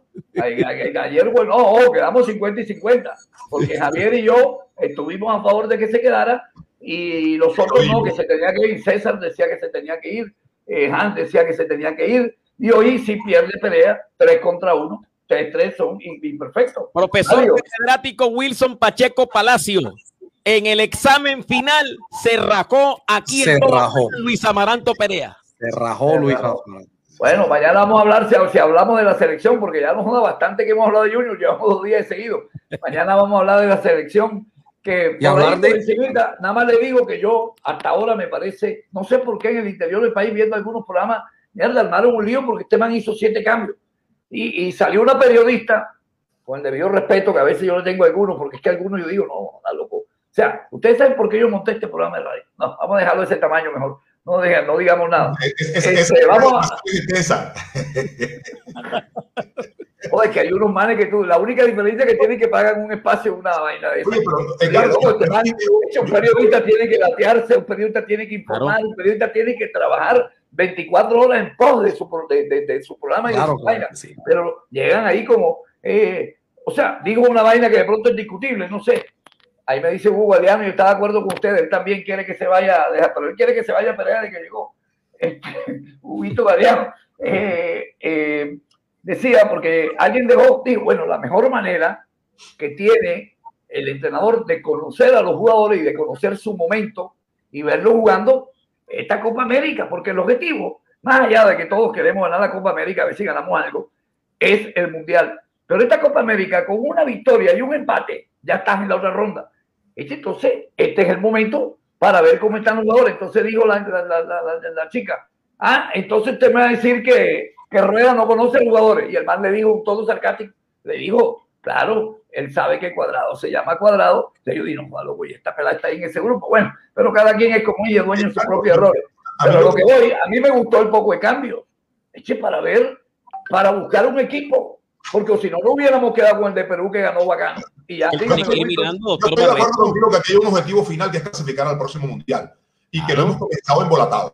Entonces, yo creo, hoy no tenemos eh, la amplia lista para escoger que teníamos 20, 25 jugadores de primerísimo nivel como para escoger hoy tenemos el tema limitado. Y yo creo que la Copa América es un espacio, y cuando hablo de espacio, hablo de un periodo de tiempo importante para probar. Fíjate, fíjate, Wilson, yo estoy en contra, en contra tuyo, no tengo un concepto diferente. Yo creo que hoy Colombia tiene más jugadores de alto nivel para elegir que antes. No, claro, claro que sí. No, no, no, tienen jugadores, hoy tienen más jugadores en ligas europeas que antes. Eso es otra cosa, lo que no significa que sea de alto nivel. Yo recuerdo, y tú también lo recuerdas porque lo viviste hasta presencialmente, que en, a finales de la década del 80 y principios del 90 eh, se podían sacar fácil, fácilmente tres selecciones de Colombia con jugadores Yo no me acuerdo de haber dicho esa vaina, ¿sabes? Yo nunca dije.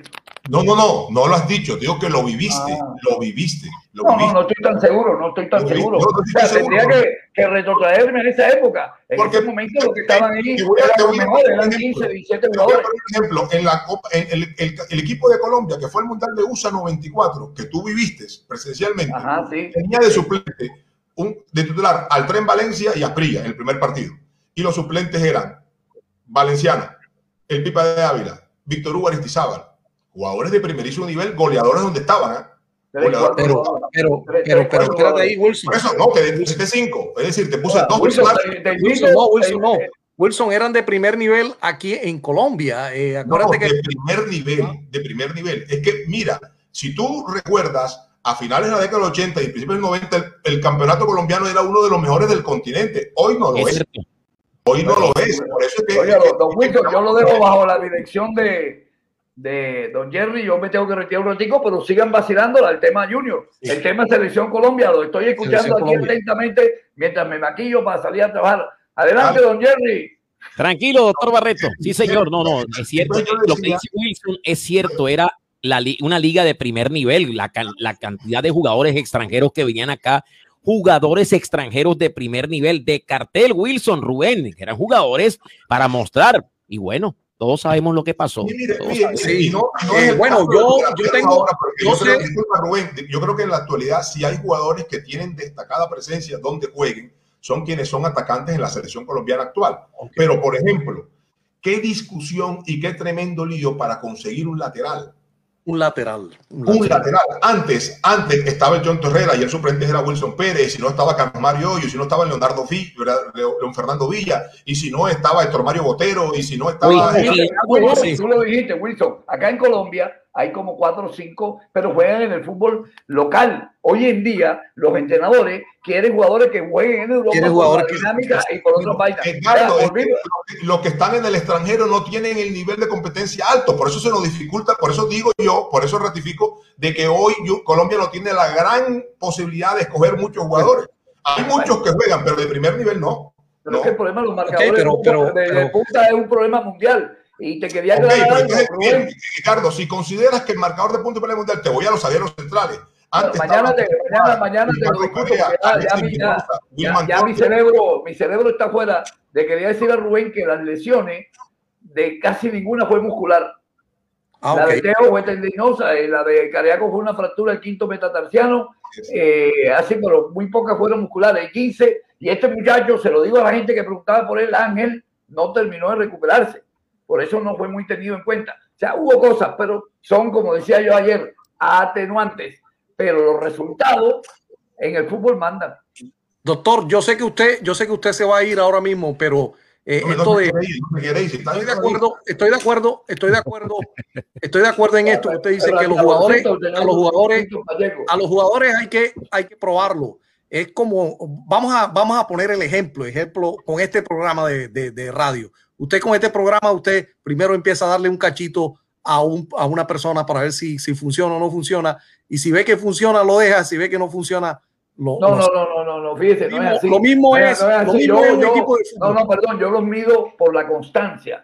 Quien le veo que tiene la camiseta puesta y le interesa y se mete en el viaje, siempre estará aquí. Quien veo que no tiene la camiseta puesta, aquí han pasado muchas personas. Este programa tiene ocho años más y le hago una invitación a nuestros amigos que nos leen por acá, que, nos, que cada uno de ellos potencialmente un panelista de este programa, como lo fue usted, don yo usted no lo conocía. Usted escribió ahí un día, dije, quien quiera pertenecer al panel hoy, enseguida me escribiste por el interno, don Jerry, ¿usted tiene algún número del gol que se vive donde la gente podría escribirnos para quienes quieran participar ocasionalmente con nosotros? Pues, mañana Mañana lo vamos a poner de entrada y vamos a invitar a alguien de, del, del grupo Igual, si veo que no, la otra, si veo que no da chicle, lo voy abriendo. En el caso de Rubén, cuando el doctor Barreto averiguó y conoció el perfil futbolístico, dijo, no, este ah, bueno, sí, sí, es, que, es, que, eso fue, ese, ese es el... Ese es el...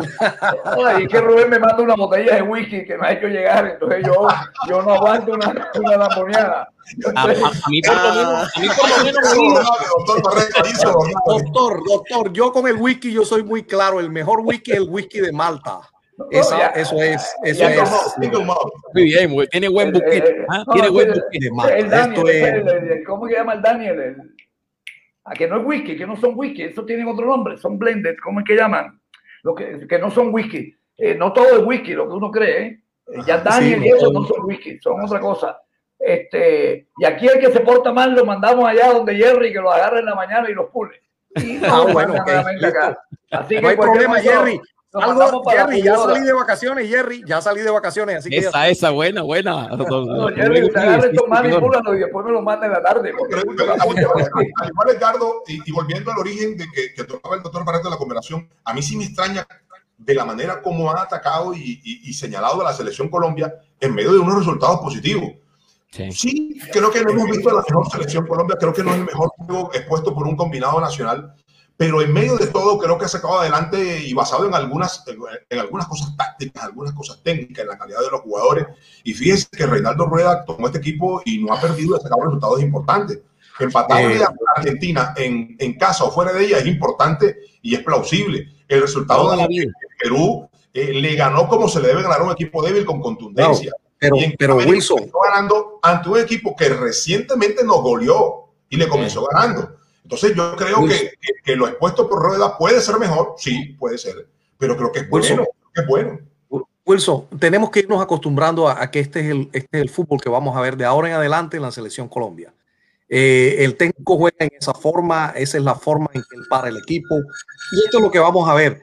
Con respecto a, no estoy de acuerdo contigo con respecto a que nos tenemos que preparar y que aprovechar esta, esta, esta Copa América para, para el Mundial. Yo pienso que ahora es el momento que hay que aprovecharlo con todo esto que hay del COVID y, de que Brasil no quiere jugar y de que ellos lo han expresado que no querían jugar a Argentina también. Este es el momento, Wilson, para ser campeones de, América otra vez. Yo pienso que se puede, se empezó, se empezó ganando y, pienso que, que, este es el momento, este es el momento para ser campeones de América. No hay, no ha habido otro momento tan tan, eh, tan, tan bueno y tan fácil para, para, llegar a ser campeones de América. Eh, este es mi concepto, de lo que yo pienso acerca de esto. No, ah, para, mí, yo estoy de acuerdo, eh, perdón, respeto lo que tú dices, Rubén, creo que Colombia ha tenido mejores momentos futbolísticos donde de pronto pudimos ser mucho más protagonistas en la Copa América, pero al igual creo que hoy el nivel de Sudamérica, y en eso sí te doy la razón, Rubén, creo que está más emparejado, creo que está poco más o menos nivelado. Hay algunos altibajos porque quien tiene a Messi marca diferencia, quien tiene a Neymar marca diferencia, pero creo que el resto poco más o menos podemos tener las mismas aspiraciones porque, porque el nivel está parejo en ese sentido. Está parejo, está parejo. Bolivia, Bolivia al principio le hizo un gran partido a Paraguay, ¿viste? Y después, se cayó.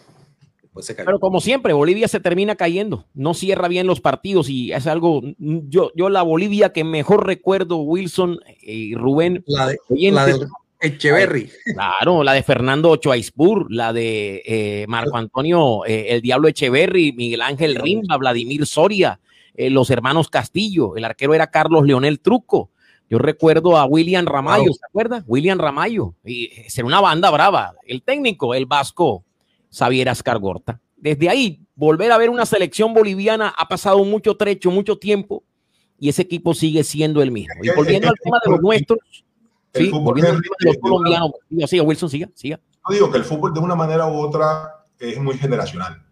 Correcto. la generación esa de Bolivia no la ha tenido, difícilmente la va a volver a tener, pero era una generación completa. Sí, bien no hicieron un buen mundial en Estados Unidos 94, pero hicieron una extraordinaria eliminatoria y le ganaron a Brasil. Sí, se apoyaron un poco en el juego en la altura, pero al margen de eso tenían fútbol y era notorio. Y, nosotros también, nosotros eh, hemos tenido generaciones de futbolistas que han marcado una pauta importante y son protagonistas. En Argentina y en Brasil, por la formación de sus jugadores desde la niñez, tienen más constancia las generaciones de futbolistas. Pero también han desperdiciado. Argentina tuvo una generación de fútbol brillante que fue la que manejó Pasarela de Juan Sebastián Verón, Hernán Crespo, el muñeco Gallardo, la brujita Verón, y no pudieron ser campeones del mundo, llegaron hasta cuartos de final, aunque fueron campeones olímpicos, si no estoy mal, con esa generación. claro, Brasil tuvo recientemente una generación muy mala, la que los representó en el Mundial de 2014. Una generación muy mala que jugaba, Luis. Eh, solo se destacaba un poco Neymar y Marcelo eh, y por eso quedaron hasta donde, hasta donde pudieron quedar, goleados en su casa y demás. Yo creo que la generación, la generación es muy importante a la hora de los resultados, acompañado de un buen trabajo técnico y por supuesto de una buena protección, estar bien rodeado de una parte de dirigencia. Creo que Rueda va en búsqueda de encontrar una nueva camada de futbolistas que le den éxitos en medio de una palabra que ha sido muy enemiga de los oyentes y del público en general en lo que concierne a Barranquilla y sus alrededores en medio de la búsqueda de un proceso. Yo creo que no, no estoy de acuerdo contigo, Henry. Yo creo que Rueda tiene una generación que es buena, pero que por el contrario ya está escaseando nominalmente y que son unos jugadores que han tenido una actuación brillante, pero ya están en la etapa de la decadencia. Algunos con todavía picos altos, otros con picos bajos. Porque esta es una generación que empezó a florecer en el año 2012, 2013, tuvo un éxito en el 2014, siguió siendo protagónico de cara al próximo Mundial de Rusia hasta la punta de clasificación y querramos o no, tuvieron un papel protagónico hasta cuando lo eliminó Inglaterra, que al final estuvo eh, eh, en, en, las finales. Eh, pero ya esta generación comienza a caer. Yo no digo que no sean capaces de tener buenos resultados ni llegar a un mundial, creo que van a llegar, pero ya es una generación que comienza a caer. Ya el James Rodríguez no es el mismo, Muriel está en un altísimo nivel, ya no tiene la misma edad, Falcao muchos lo vemos como, como que desapareció. y no veo, porque no veo, ahí donde, donde eh, discrepo de ustedes, no veo el reemplazante viniendo de abajo. No veo las equipos, equipos sub-20 ni sub-17 figuras o protagonistas en los torneos suramericanos. No veo jugadores juveniles con grande protagonismo como lo tuvo Quintero en su momento, como lo tuvo Muriel en su momento, como lo tuvo James Rodríguez en su momento, como lo tuvo Zapata en su momento, que fue un jugador goleador a escasa edad en el fútbol profesional colombiano jugando con Santa Fe y con América. Yo eso no lo veo. Yo el relevo generacional no lo veo claro. No lo veo claro. Ojalá Pero fíjate, Winston, cuando yo hablo de que él va en esa búsqueda, porque hay una palabra que toque en esa búsqueda para empezar algo nuevo, él, está llamando ya jugadores de esta nueva camada. Por, ejemplo, él llama a Daniel Muñoz, él llama a Hamilton Campas, jugador que viene despuntando en la liga colombiana, eh, mostrando cosas interesantes importantes. Y seguramente ese relevo se tiene que ir dando, Wilson. Para poder elaborar un proceso tienes que ir también pensando en el recambio. Tú mismo acabas de tocar el tema de que hay jugadores de que ya están llegando a cierta edad y esa edad también puede ser determinante y que puede que lleguen, sí, pero hay que apuntar al recambio. No sé, siento que Rueda está intentando con algunos llamados de jugadores ya ir pensando en darle un viraje a la selección colombiana y por eso está colocando jugadores en Copa América, cosa que siento que eh, don Rubén Uribe no comparte, que él pensaría que es mejor que el equipo tenga una estructura homogénea y darle rodaje a una nómina tipo para alcanzar los logros, que esta puede ser la Copa América. Lo que pasa es que hay que ir ciertas fichas, ciertas fichas que van a ser determinantes e importantes a la hora de establecer un proceso con selección colombiana de fútbol. Comparto el concepto de Wilson. Eh, creo que se puede en la medida que al señor Rueda le permitan trabajar lo que él ha conceptuado y que le ha dado éxito es un hombre trabajador, acucioso, honesto. Creo que es una persona que merece esa oportunidad que está teniendo. Ojalá le respondan los jugadores al concepto que él va a implementar a la hora de ir a los partidos. Por lo menos de estos partidos en los que ha asumido, sí, le ganó a Perú de manera contundente. Le ganó eh, un punto, le quitó el punto al final a la Argentina y eso fue prácticamente con sabor a victoria. Y siempre con Argentina. rescatarle puntos a Argentina y a Brasil toda la vida será importante. Y no es un, un pensamiento ni mediocre ni, ni mezquino. Todos sabemos que para alcanzar ese nivel que Argentina y Brasil tienen hoy por encima de nosotros hay que trabajar muchísimo. No hemos dicho. Más de base, es un tema más de base, un tema más de Correcto, correcto, sí, señor, de base, don Wilson. Estamos ahí totalmente de acuerdo. Señores, pero, pero, 2.25. Nos estamos yendo en instantes. Síganos para rematar ya el espacio. Sí, eh, pero, pero bueno, eh, ese era lo que yo le quería preguntar a ustedes. Eh, ¿Piensan ustedes que este es el momento, con la experiencia que tienen los jugadores, o no es el momento para, para, para llegar a ganar la Copa América? Yo creo que el nivel del fútbol sudamericano expuesto en las selecciones que hoy están participando nos permite pensar en poder llegar. Eh, yo no he visto una selección que ha demostrado estar muy, muy, muy por encima de otra.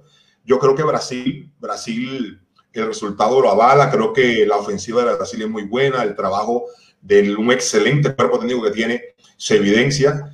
Y exceptuando Brasil y Argentina, los demás todos son candidatos, todos tienen opciones.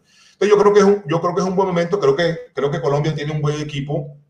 Quizás no el que soñamos, quizás no el que añoramos, pero por encima de todo tiene un buen cuerpo técnico conocedor de su trabajo y conocedor de la nómina. Entonces yo creo que puede, puede hacer aspiraciones, pero insisto, eh, estamos en un momento difícil en el fútbol colombiano pensando en el futuro de la selección colombiana, no pensando en el presente, pensando en el futuro. Eh, y el presente Selección Colombia es Copa América, entonces yo creo que se puede pensar, se puede aplicar. Señores, de mi parte, que estén bien, que tengan buena tarde. Chao. Gracias, profesor Wilson Pacheco Palacios. Don Rubén Uribe, cuánto gusto contar con usted en esta tarde, en esta jornada vespertina de Todos Juegan desde el horario del almuerzo. Don Rubén, gracias por acompañarnos como siempre. Bien. Excelente a todos ustedes, muchas gracias por estar con nosotros. Recuerden, lunes a viernes de 12 y 30 del mediodía hasta las 2 de la tarde. Y si tenemos que extendernos como en el día de hoy, lo haremos eh, siempre y cuando sea pertinente. A todos, gracias. Eh, quédense con el replay de nuestro espacio en nuestras redes sociales y estaremos, Dios mediante, de vuelta mañana aquí en Todos Juegan a través de Radio Ya 1430 en la banda M, nuestras redes sociales y por supuesto a través de la aplicación El Gol que se vive radio o en la web www.elgolqueseviveradio.com.co y todas nuestras redes sociales. Un abrazo, bendiciones, feliz resto. Hasta luego. Hasta luego, chao. Ahora, Radio Ya, en la era del podcast. Busque lo mejor de nuestra programación en podcast y escuche Radio Ya en diferido. Nos encuentra en todas las plataformas de podcast totalmente gratis, como Radio Ya.